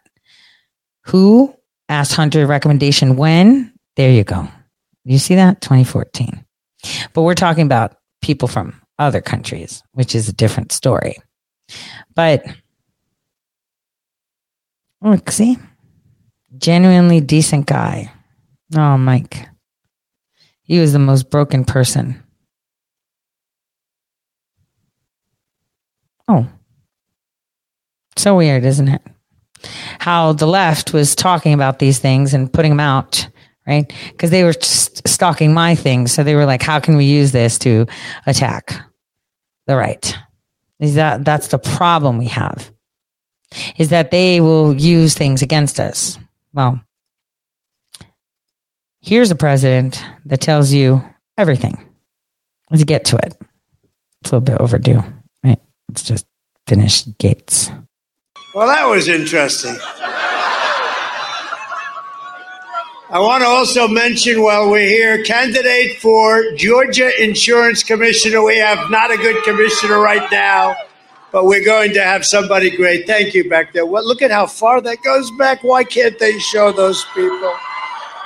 Why can't the cameras just turn around? The fake media they don't want to show. They don't ever want to show those crowds. Thank you very much for being. Thank you. Look at that. As far as the eye can see. My vision's okay, but that far I cannot see. Thank you very much. But candidate for Georgia Insurance Commissioner Patrick Witt, and I'll tell you, he has my complete and total endorsement. And where's Patrick? He's going to be a great. He's going to be a great commissioner, Patrick. You are going to be a great commissioner. Patrick Witt. He's a brilliant man. He's the only guy I know that played quarterback at Yale. Went to Yale. He was an incredible student. Were you a better quarterback or student? I have a feeling you were a better student. Tell me. But I heard Herschel told me I, I love uh, Brandon Beach. She's fantastic. These two and a half Republicans must put those principles immediately back into action because right now we're about America last. Everything's about America last. We're destroying our country like never before. We've never been in a position like this ever before. We're laughed at, we're scorned all over the world. They don't respect us, they don't fear us, and they don't like us. That's a bad combination. This is the single most dangerous time for our country in history, far more dangerous than World War One or World War II, and that's because of the power of nuclear weapons. And yet you have people like John Kerry worrying about the climate, the climate. Oh, I heard that the other day. Here we are, guys, threatening us. He's worried about The ocean will rise one hundredth of 1% over the next 300 fucking years.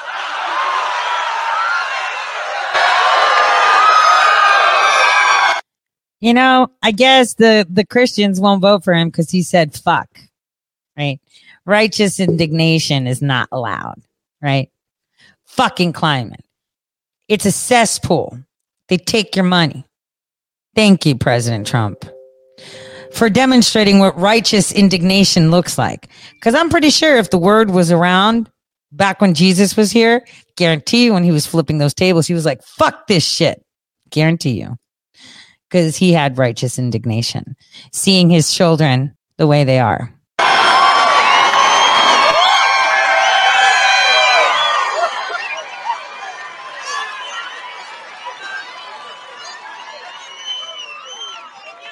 It's crazy. These people, these people are crazy. And you know, we want a clean environment. I'm a big environmentalist, and the truth is, I want immaculately clean water. We want clean air. And we set all sorts of records during my administration, but we can't destroy our country in doing it. You know, China, the air is filthy. Russia is filthy. India is filthy. Japan is filthy. And that filth goes up and then it blows into our country. And we're supposed to be clean. And we don't have the power with so called green, the windmills. You know, remember the windmills? Darling, darling, I want to watch the president. I love him so much. I want to watch him on television tonight.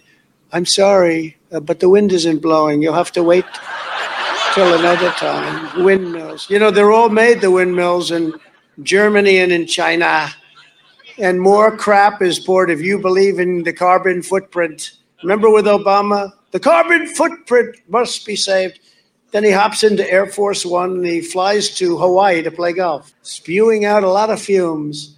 Every single day we have the president of Russia mentioning the N word. You know what the N word is, right? You know what the N word is? The nuclear word. Oh, I got a lot of. Oh. They would go, What did he just say? Oh, no, he's in trouble. He's in trouble. He said the N word. No, no, no. It's a nuclear word. The nuclear word is a, a very dangerous, dangerous word, and it's being thrown around very cavalierly Meanwhile, we have a president that has no idea what the hell he's doing and has no idea even where he is. Did you see today? They're all arguing, screaming, and I know all those leaders, and they're at the top of their game. You know, they're tough, they're fierce, they're fierce people, and they're screaming at each other for a solution to Ukraine. And Joe's sitting there like this. He doesn't know what the hell's going on. And the fake news, all those people up there, they're trying to say, He's acting brilliantly. Ukraine is being bombed as shit. He's acting brilliantly. They're saying, oh, he's bringing the world together. He's bringing the world together. You know, if it wasn't for me, remember NATO, they weren't paying their bills, they were delinquent. And I was the one that went in, and they all say, Donald Trump didn't like NATO. I'm look, I'm not particularly thrilled with it. I figure when you need it, you'll it won't be there, or maybe it will, but we can get together pretty fast.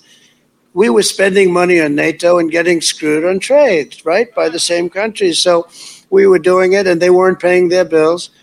And one of the heads of one of the countries, 28 countries, including us, said to me, Sir, at a meeting, and I can't believe the press didn't report it, but they didn't report it. You know why? Because it was a positive development. They don't report positive. They said, Sir, does that mean that if we don't pay our bills, if we're attacked by Russia, it used to be for the Soviet Union, now we say it's for Russia, similar. If we're attacked by Russia, if we don't pay our bills, will you protect us? I said, So you're not paying your bills and you want us to protect you? No, the answer is we will not protect you if you're attacked by Russia. And you know what happened? The next day, the money started flowing in. That money came in because Obama would go there, make a speech, and Bush would go there and make a speech. Remember, Bush gave up Georgia. Obama gave up Crimea. I gave up nothing. And Biden is giving up all of Ukraine. It's destroyed. That country is in such, it's so, I mean, how do you rebuild it? How do you do it? Nobody's ever seen anything like it. One of the first things we must do when Republicans retake Congress is stop Joe Biden's inflation nightmare. You're being destroyed by inflation. You're being destroyed. And a lot of it has to do again with the energy. The energy prices have gone so much. It's you know, it's a big it's a big deal. And other things are happening. Suddenly Americans cannot afford to buy their groceries. They cannot afford to heat their homes. They cannot afford to fill their cars. And it started, you know, whoever heard of this word supply chain? I did a book, Our Journey Together, right? Nice book.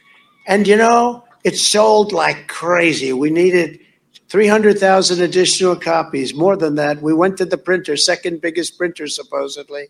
He said, Sir, we have a problem. Well, we have no paper, we have no ink, we have no leather, the outside cover, we have no glue, we have nothing.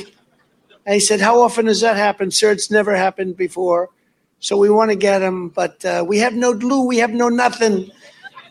Who the hell ever heard of this stuff? You go to the stores, and the stores are, the cupboards are empty. You go into Tiffany, and where's your ego, sir? We think we can have it in the next uh, seven to eight months. Oh, that's wonderful. The good news is you don't buy anything, you save a lot of money, okay? But it all started long before Ukraine. It started when radical Democrats poured trillions and trillions of dollars into their left wing fantasy, if it really is a fantasy. I actually think it's not a fantasy. I actually think they want to destroy our country. With your vote, we will bring Joe Biden and Nancy Pelosi's socialist spending spree to a screeching halt. We'll do that very quickly. Another top priority when Republicans take back Congress should be to pass a bill immediately terminating every single COVID mandate. No more lockdowns, no more restrictions, no more hysteria, and no more masks, please, finally. We don't want our children going to school in masks. And now they're saying the masks don't work and they still want the masks. In addition, a Republican Congress must stand up for parental rights in our schools. As president, I was proud to issue the world's first ban on critical race theory. That's another beauty. Joe Biden rescinded that order immediately upon going into office. One of the many, many bad things that have happened to us. But when we retake Congress, Republicans will ban critical race theory in our schools, ban it in our military, and ban it in every part of our we're going to ban it in every part of our federal, state, and local governments. I had it totally banned, and then it came back. Furthermore, America's moms and dads must be given a veto over anyone teaching far left gender ideologies to their children in school without parental consent. And by the way, how about this one? We must protect women's sports. Did you see the women's record? It was held for 11 years, and they were trying to break it by one eighth of one second. And they had a woman, a great swimmer, and she they, she was going to break it. Mr. Future Governor, I hope, David, you're going to be the governor. I just wasted a hell of a lot of time here tonight. All right, David, David, they were going to break this record by one eighth of one second. She thought she could do it. And then a guy comes along and he joins. He broke it by 38 seconds. Did you say 38 seconds? Not one eighth, but 38 seconds. And the best of all of the weightlifting. They have a record for 18 years. It stood. Women are lifted and lifted. Oh, I got to lift. And they put one tenth of an ounce on one side, one tenth, and they're going to break this 18 year old record. And this guy comes along one hand. Broke it by many, many pounds.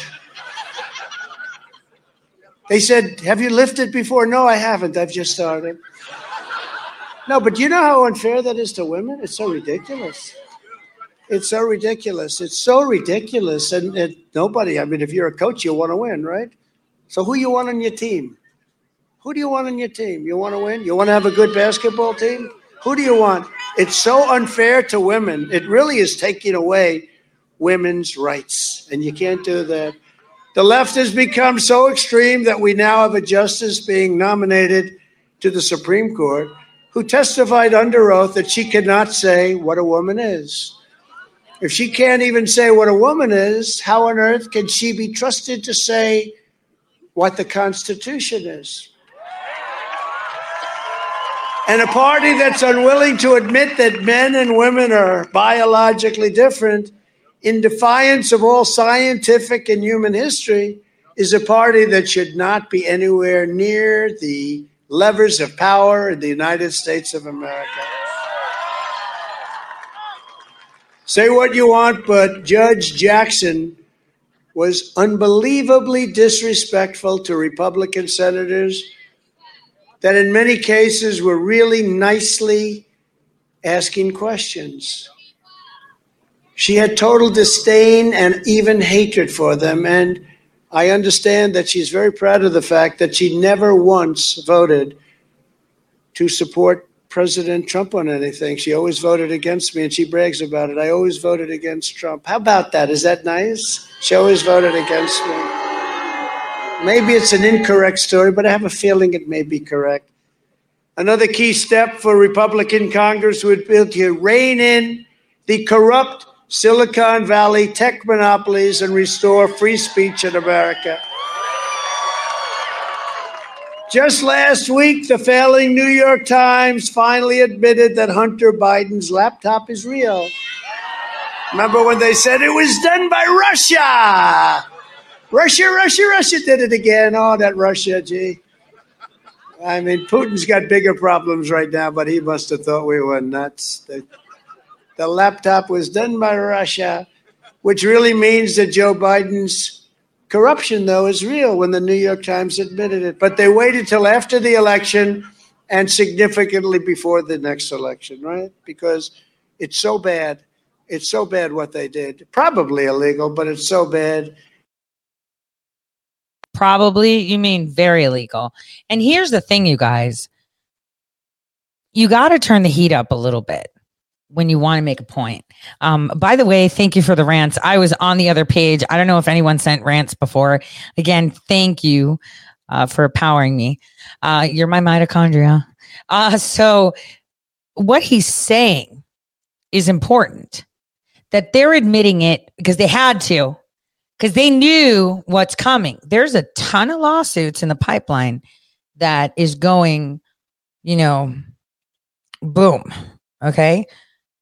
Arizona's going to break open. We've got my lawsuit coming in. I'll tell you guys, uh, you know, today we're filing um, a motion in the court to ask the judge what to do about Ollie. We'll be like, look, he's saying he's got it, but he's ignoring the court. Here's his posts. Here's what he said like, how would you like us to proceed? And here's his lawyer who said he was his lawyer, and then he decided he's not his lawyer. All of this is coming out too. Remember, they defame me. They don't get away with that, smearing me on global media platforms. Psaki's not getting away with it. She missed her deadline. It's game over. Now, since you have the White House, you can make that shit appear, right? You don't get a hundred mile rule. Let's go. And we already found the case for that. Let's go. See, there's a lot of cases in the pipeline. And rather than us drive the narrative, hence why they started with the Hunter Biden, we don't need people that are going to talk the truth to drive the narrative. We're going to do it, right? They want to drive the narrative of Hunter Biden and Joe Biden because they don't want us understanding that, boom, hey, Obama, you're getting impeached. They want to drive the narrative, and that's the problem. That is the bottom line here that they want to drive the narrative.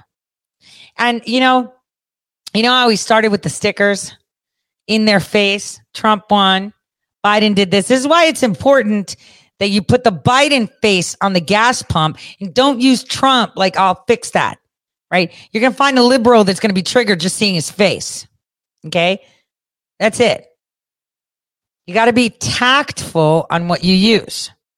But right now, you know, they're talking crimes, they're talking FARA violations, tons of them that Garrett Ziegler found, right? Tons. There's tons of them. I've got one in the pipeline that I should have written months ago, and I just haven't gotten around to it. And I'm gonna get around to it because I fixed my computer today. So, um, you know, these are all coming out. And like he said, I don't know, I don't know, I don't know.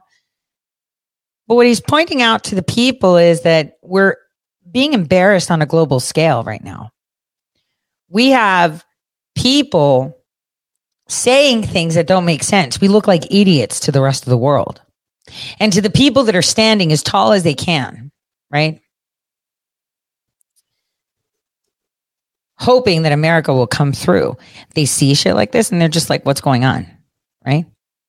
Like, what's going on? How are people still talking about other things? But what they're also seeing is damn, your stickers were in Congress today, or was it the Senate? Ding, blown up and everything. How's that feel? You see, you can make change. You don't have to be a loser. You don't have to be a grifter. You know, you don't have to like tell people, I've got secret information. You should tell them, I got a time traveler that tells me everything. Mm. Mm. Now, if people think that President Trump would roll over, right? You've got something coming, right? It's it's it's insane if you think he's going to roll over and let this go. There is no letting go. An election that was never had. It, there is no letting go. And what you're seeing is a tragedy everywhere from the economy to the politics, local, federal, and global.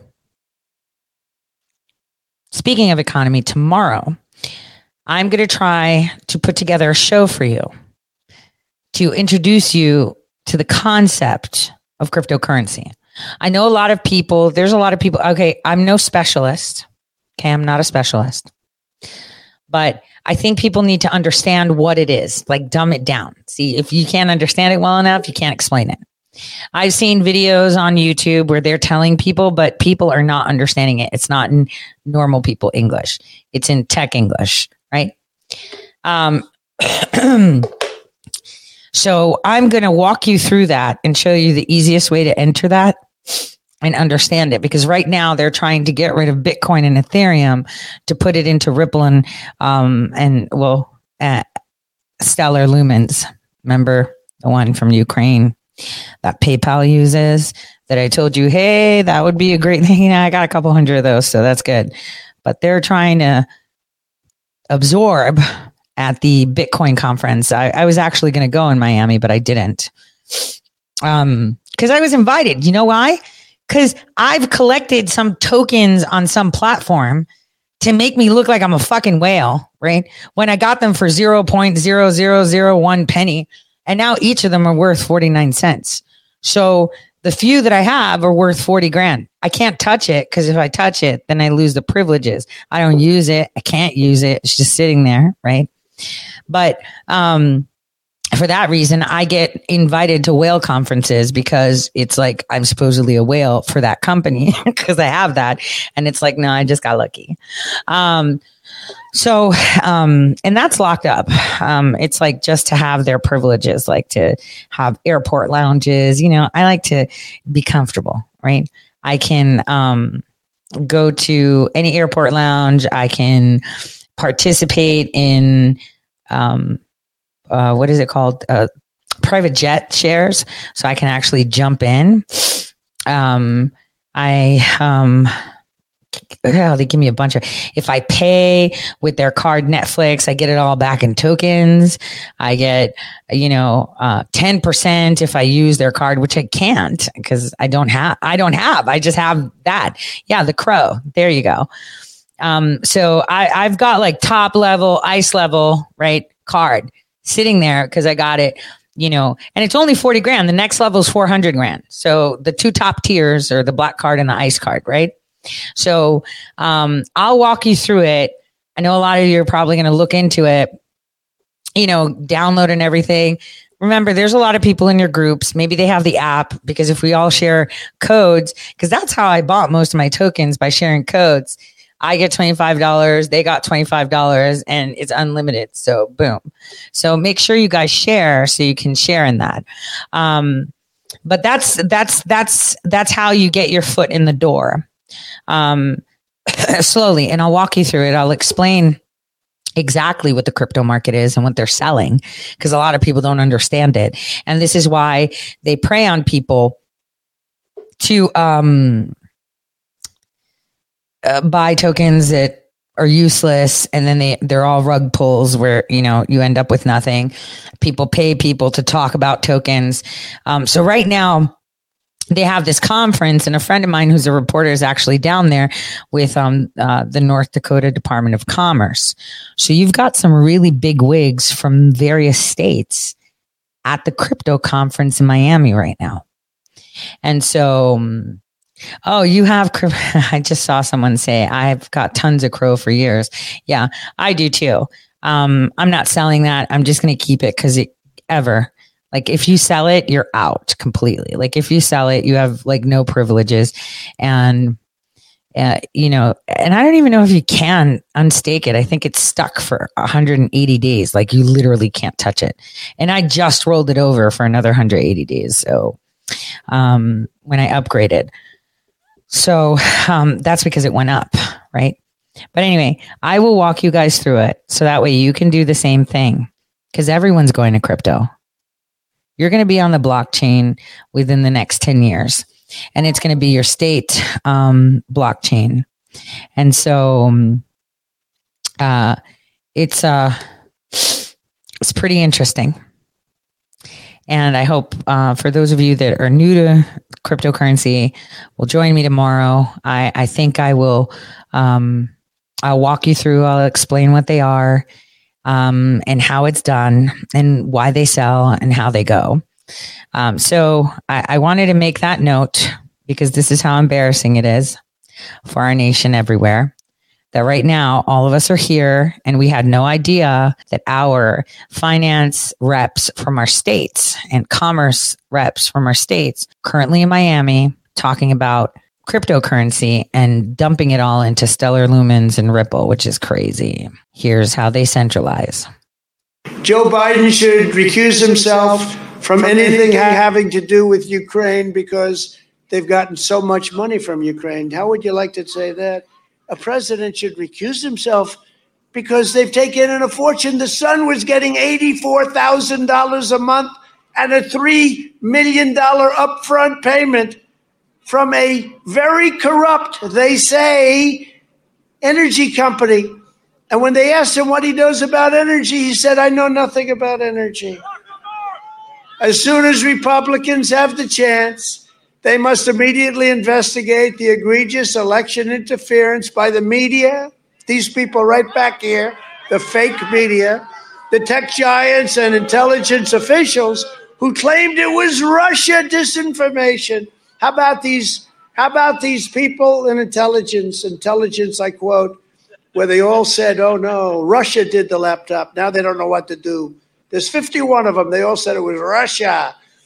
If you don't have free speech, you don't have a country to fight back against this corrupt establishment's relentless hoaxes and lies. This week, I filed a historic lawsuit to hold them accountable for the Russia, Russia, Russia hoax.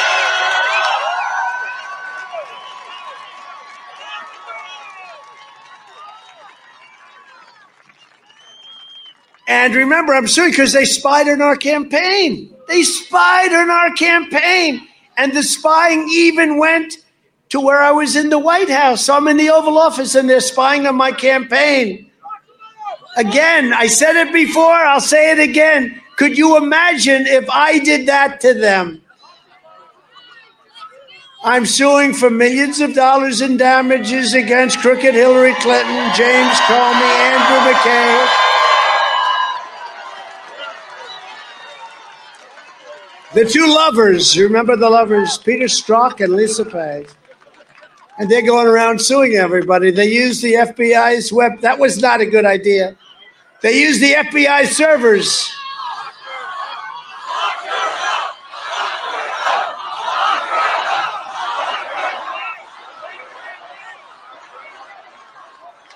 We're suing this guy, Christopher Steele, for writing a fake. Guy got a fortune. He got more money than James Patterson, the number one author, gets for a book. Christopher Steele, a lightweight jerk, Fusion GPS, the Democratic National Committee. Another beauty, Debbie Wasserman Schultz. How about her? Jake Sullivan, who's telling us all there is to know about Ukraine. How's he doing? DNC law firm Perkins Coie, Democrat lawyers Michael Sussmann, Marc Elias, and many, many more. And it's a big case. Let me give you the bad news. This could only happen to me. This could only happen to me. Should I give you the bad news? We filed this great case. We've got a judge who was appointed by Bill and Hillary Clinton. How do you think that's going to go? This shit can only happen to me.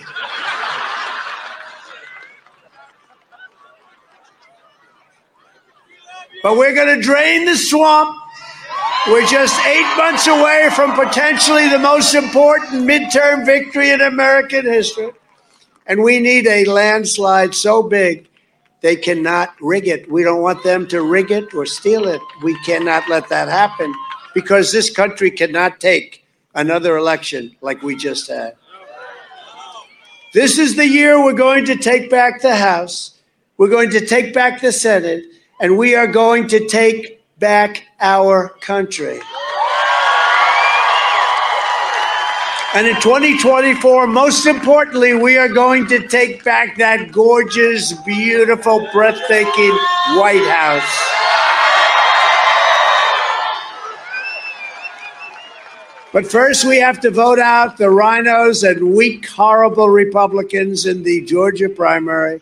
And the Republican Party has to nominate David Perdue as your next governor. He's a tough, strong, great guy, and it was terrible what they did to him and to everybody else in our country. I need every person here to get your friends, get your family, get everyone you know and get the hell out to vote for David and all of these incredible people that you see with us tonight. It's on May 24th. If you want to save Georgia from Stacey Abrams, can you believe? And you know, she lives in these beautiful houses all of a sudden. She's living in these gorgeous multi, multi million dollar houses. What the hell is going on? Will anybody ever look into this kind of stuff? And then they come after me because I want voter integrity. Let's go after Trump. He wants voter integrity. Let's go after him. So we've got to stop this whole thing with Stacey Abrams. You know, she protested her last election. She said she uh, she won, and she did it for three years, and then all of a sudden she stopped because it was fine for her to protest. But when I protest, oh, I'm not a patriot. The fact is, be a lot easier for me not to protest. It'd be very easy. And you go on to the next, but we can't do that. We have to fight like hell because these people are vicious, they're evil, they're against us, and they're against our country. And we cannot let them get away with it. So, together with your help, we will fight for more jobs for Georgia families fair trade for Georgia workers, and more Georgia factories forging more products stamped with that beautiful phrase, made in the USA. We will shut down Joe Biden's border disaster. We will again end catch and release. We did it before. Here we go again. We got in. Can you believe it? Catch. You know what that is? We catch them and then we release them into our country. We will end chain migration. We will end the visa lottery, and we will get that wall finished in three weeks. We'll pass historic election integrity reforms, including citizenship confirmation, little thing like that. No more drop boxes. No more private money pouring into local election offices. And we must have universal voter ID. We will hold China accountable for unleashing the virus and charge them trillions, and we can do it. All we have to do is say, We're not trading with you anymore. You got to pay us a lot. But you could never pay what they really. It's over $50 trillion that they've done damage to the world. But we're going to be asking them for a lot of money. I charged China hundreds of millions of dollars in trade. You know, I put tariffs on them. And listen to this one Billions and billions of dollars China's paying the United States because of me and the tariffs and taxes I put on. But listen to this. Biden just announced that he's going to take many of those tariffs off of China because he's worried about inflation. The hell is that to have to do with inflation? What's going on?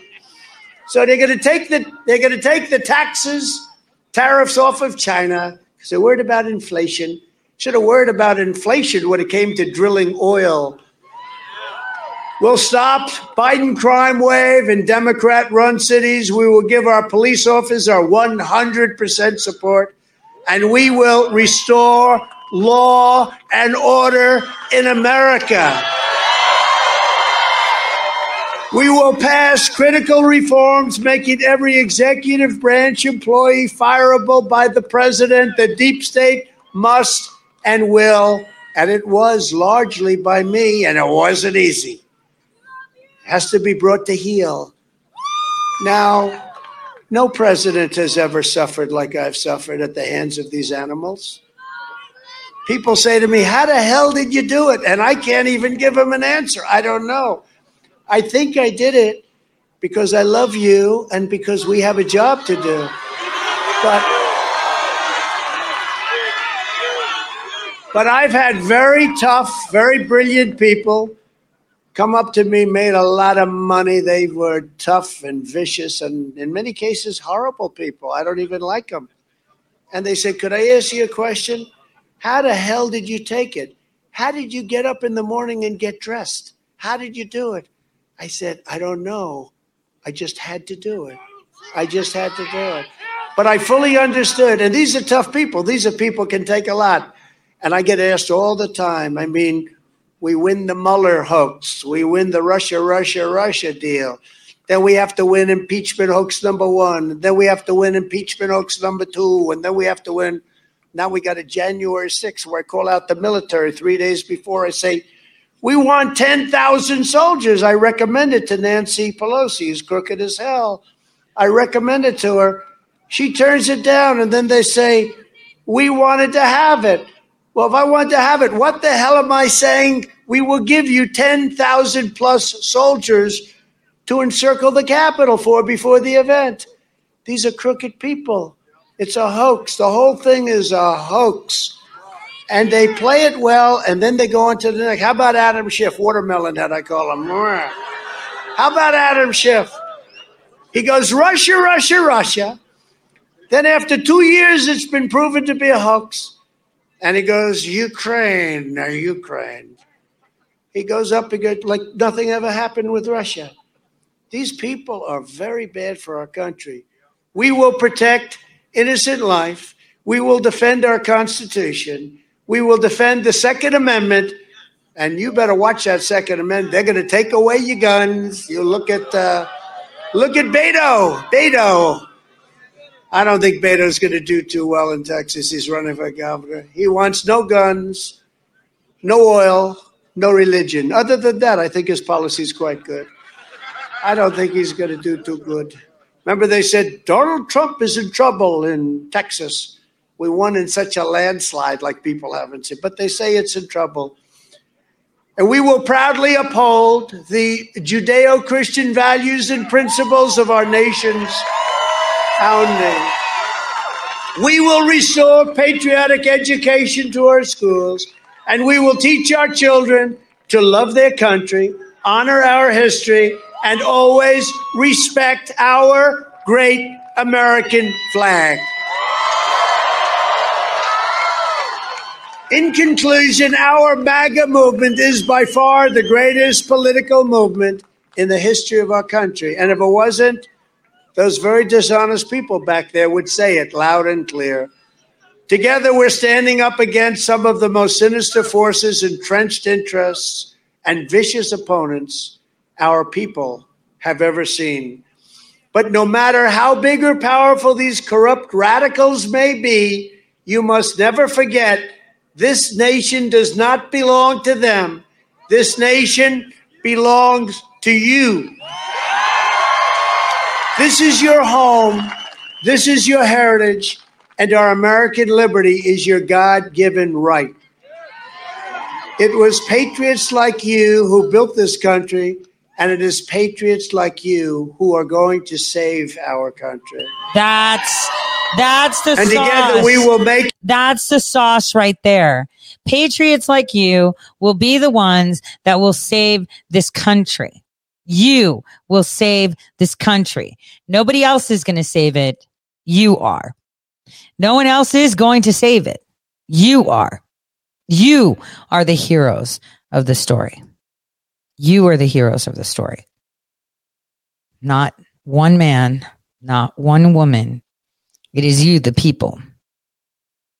Now, President Trump was talking about Hillary Clinton. He spoke about Marc Elias. Hmm. One of his law firm, his law firm is actually representing Media Matters. Media Matters is going to be going down too, from what I hear. In regards to, you know, a lot of people have to think about this. How do we target the media for putting out fake news? Can we put it as a bribe to just do marketing? Uh, should we force them to brand themselves as marketers as opposed to news agencies? Because that's exactly what they're doing. The propaganda is basically marketing. Now, I wanted to show you guys the new wave of trolling that I am loving. I see people doing this everywhere. And obviously, one of my favorite people did it, um, who I love uh, watching. And you know, we put stickers, they turn up to city council meetings and they're woke. Woke like nobody's business. So let's take a listen to this um, professor openly admitting that Democrats' end game and what it is for American children. Okay, Mark Dice. Mark Dice. To be followed by Wendy Bravo. To be followed by Jimmy Knott. Thank you. I'm Professor Mark Dice. I teach gender studies at California State University, and my colleagues and I across the country have been making tremendous progress in shattering the gender binary. We've introduced, as you know, a growing list of over 57 different gender identities. Many people don't know which gender they want to be. It's an extremely creative process. The reason I'm here is obviously the college students, young adults, their minds still fairly malleable.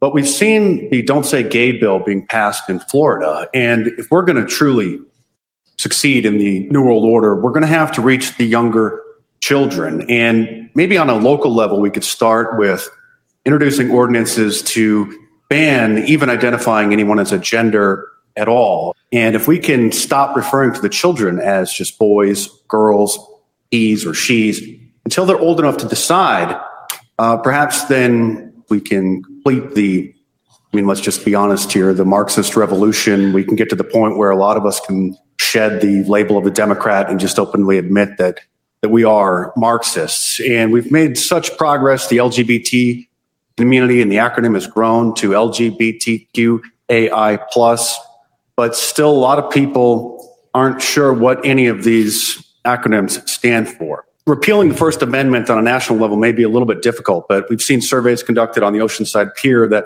there are a lot of people that are willing to accept that. So we're just recommending the Bilderberg Group, think tank, uh, some of our associates, World Economic Forum are recommending that on local levels we prevent the gendering of children at all. As you know, children will believe virtually anything at a young age. They believe that a man in a red suit flies around and brings presents to them every Christmas. And if we can convince them that uh, there is no such thing as gender, that boys can be girls, girls can be boys, that men can get pregnant, uh, that women can have um, external um, genitals, penises, then I think that we'll be able to really succeed in what it is that we're trying to do here. The cultural Marxism is in a collegiate level. Everyone's familiar with critical race theory, uh, but in order to really succeed, we're going to have to start reaching the children on a younger level.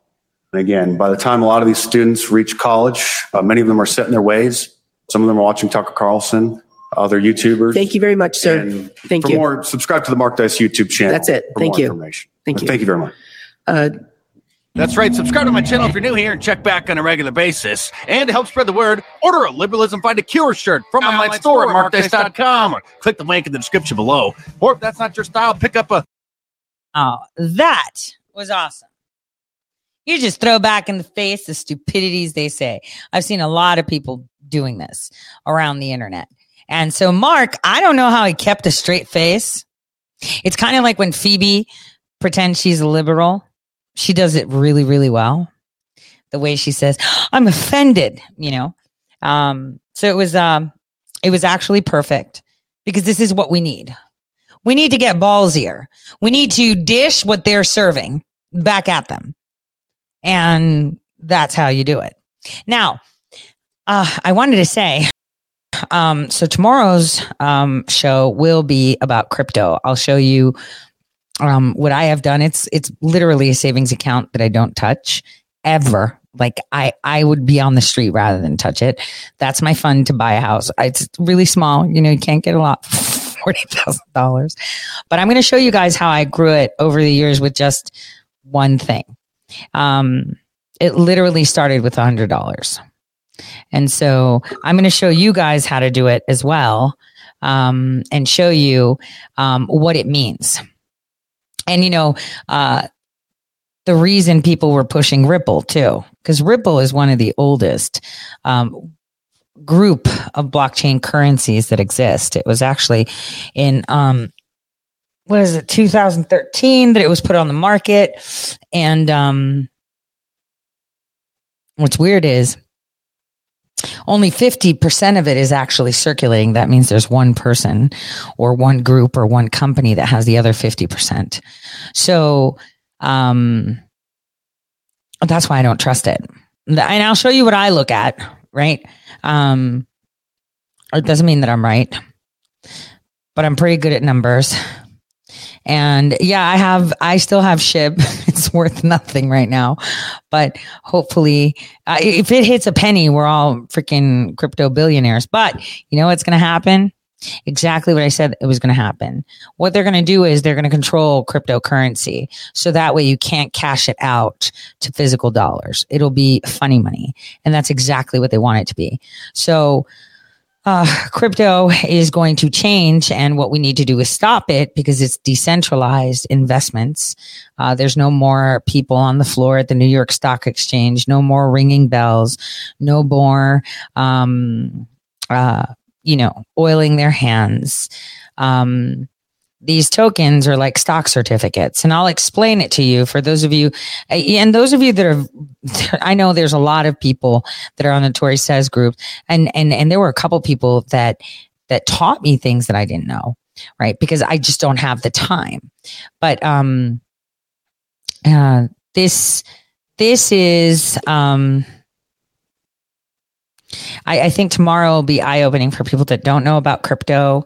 Um, you know, I'm not pushing any crypto. I'm telling you what I do, and I'll show you like you know over what, one, two, three years how it's built itself. And that's something that I've been doing. Uh, I know there's a lot of people that, um, you know, have money and they're able to do things. I'm not, so whatever. Um, but I will show you how it's done. Um, I'm going to take screenshots of my own app so that I can show you how it works and how you can take advantage of things. Because right now, whatever comes out of this crypto conference in Miami, um, you know, it, will be very interesting. Uh, so, on that note, um, uh, just so you know, I don't trade on crypto.com at all. I use other wallets and platforms. I don't all I do is have that CRO in there. That's the only thing I keep in there, um, just so you know. So I will show you um, how um, it's done and why Doge was done. See, Doge brought in the younger generation. Well, we'll go through it tomorrow. On that note, I want to wish you guys a fantastic evening, and I have a really cool music slash video to show you um, for the close. And let's see. Here we go. So much love. And I'll see you guys tomorrow. God bless.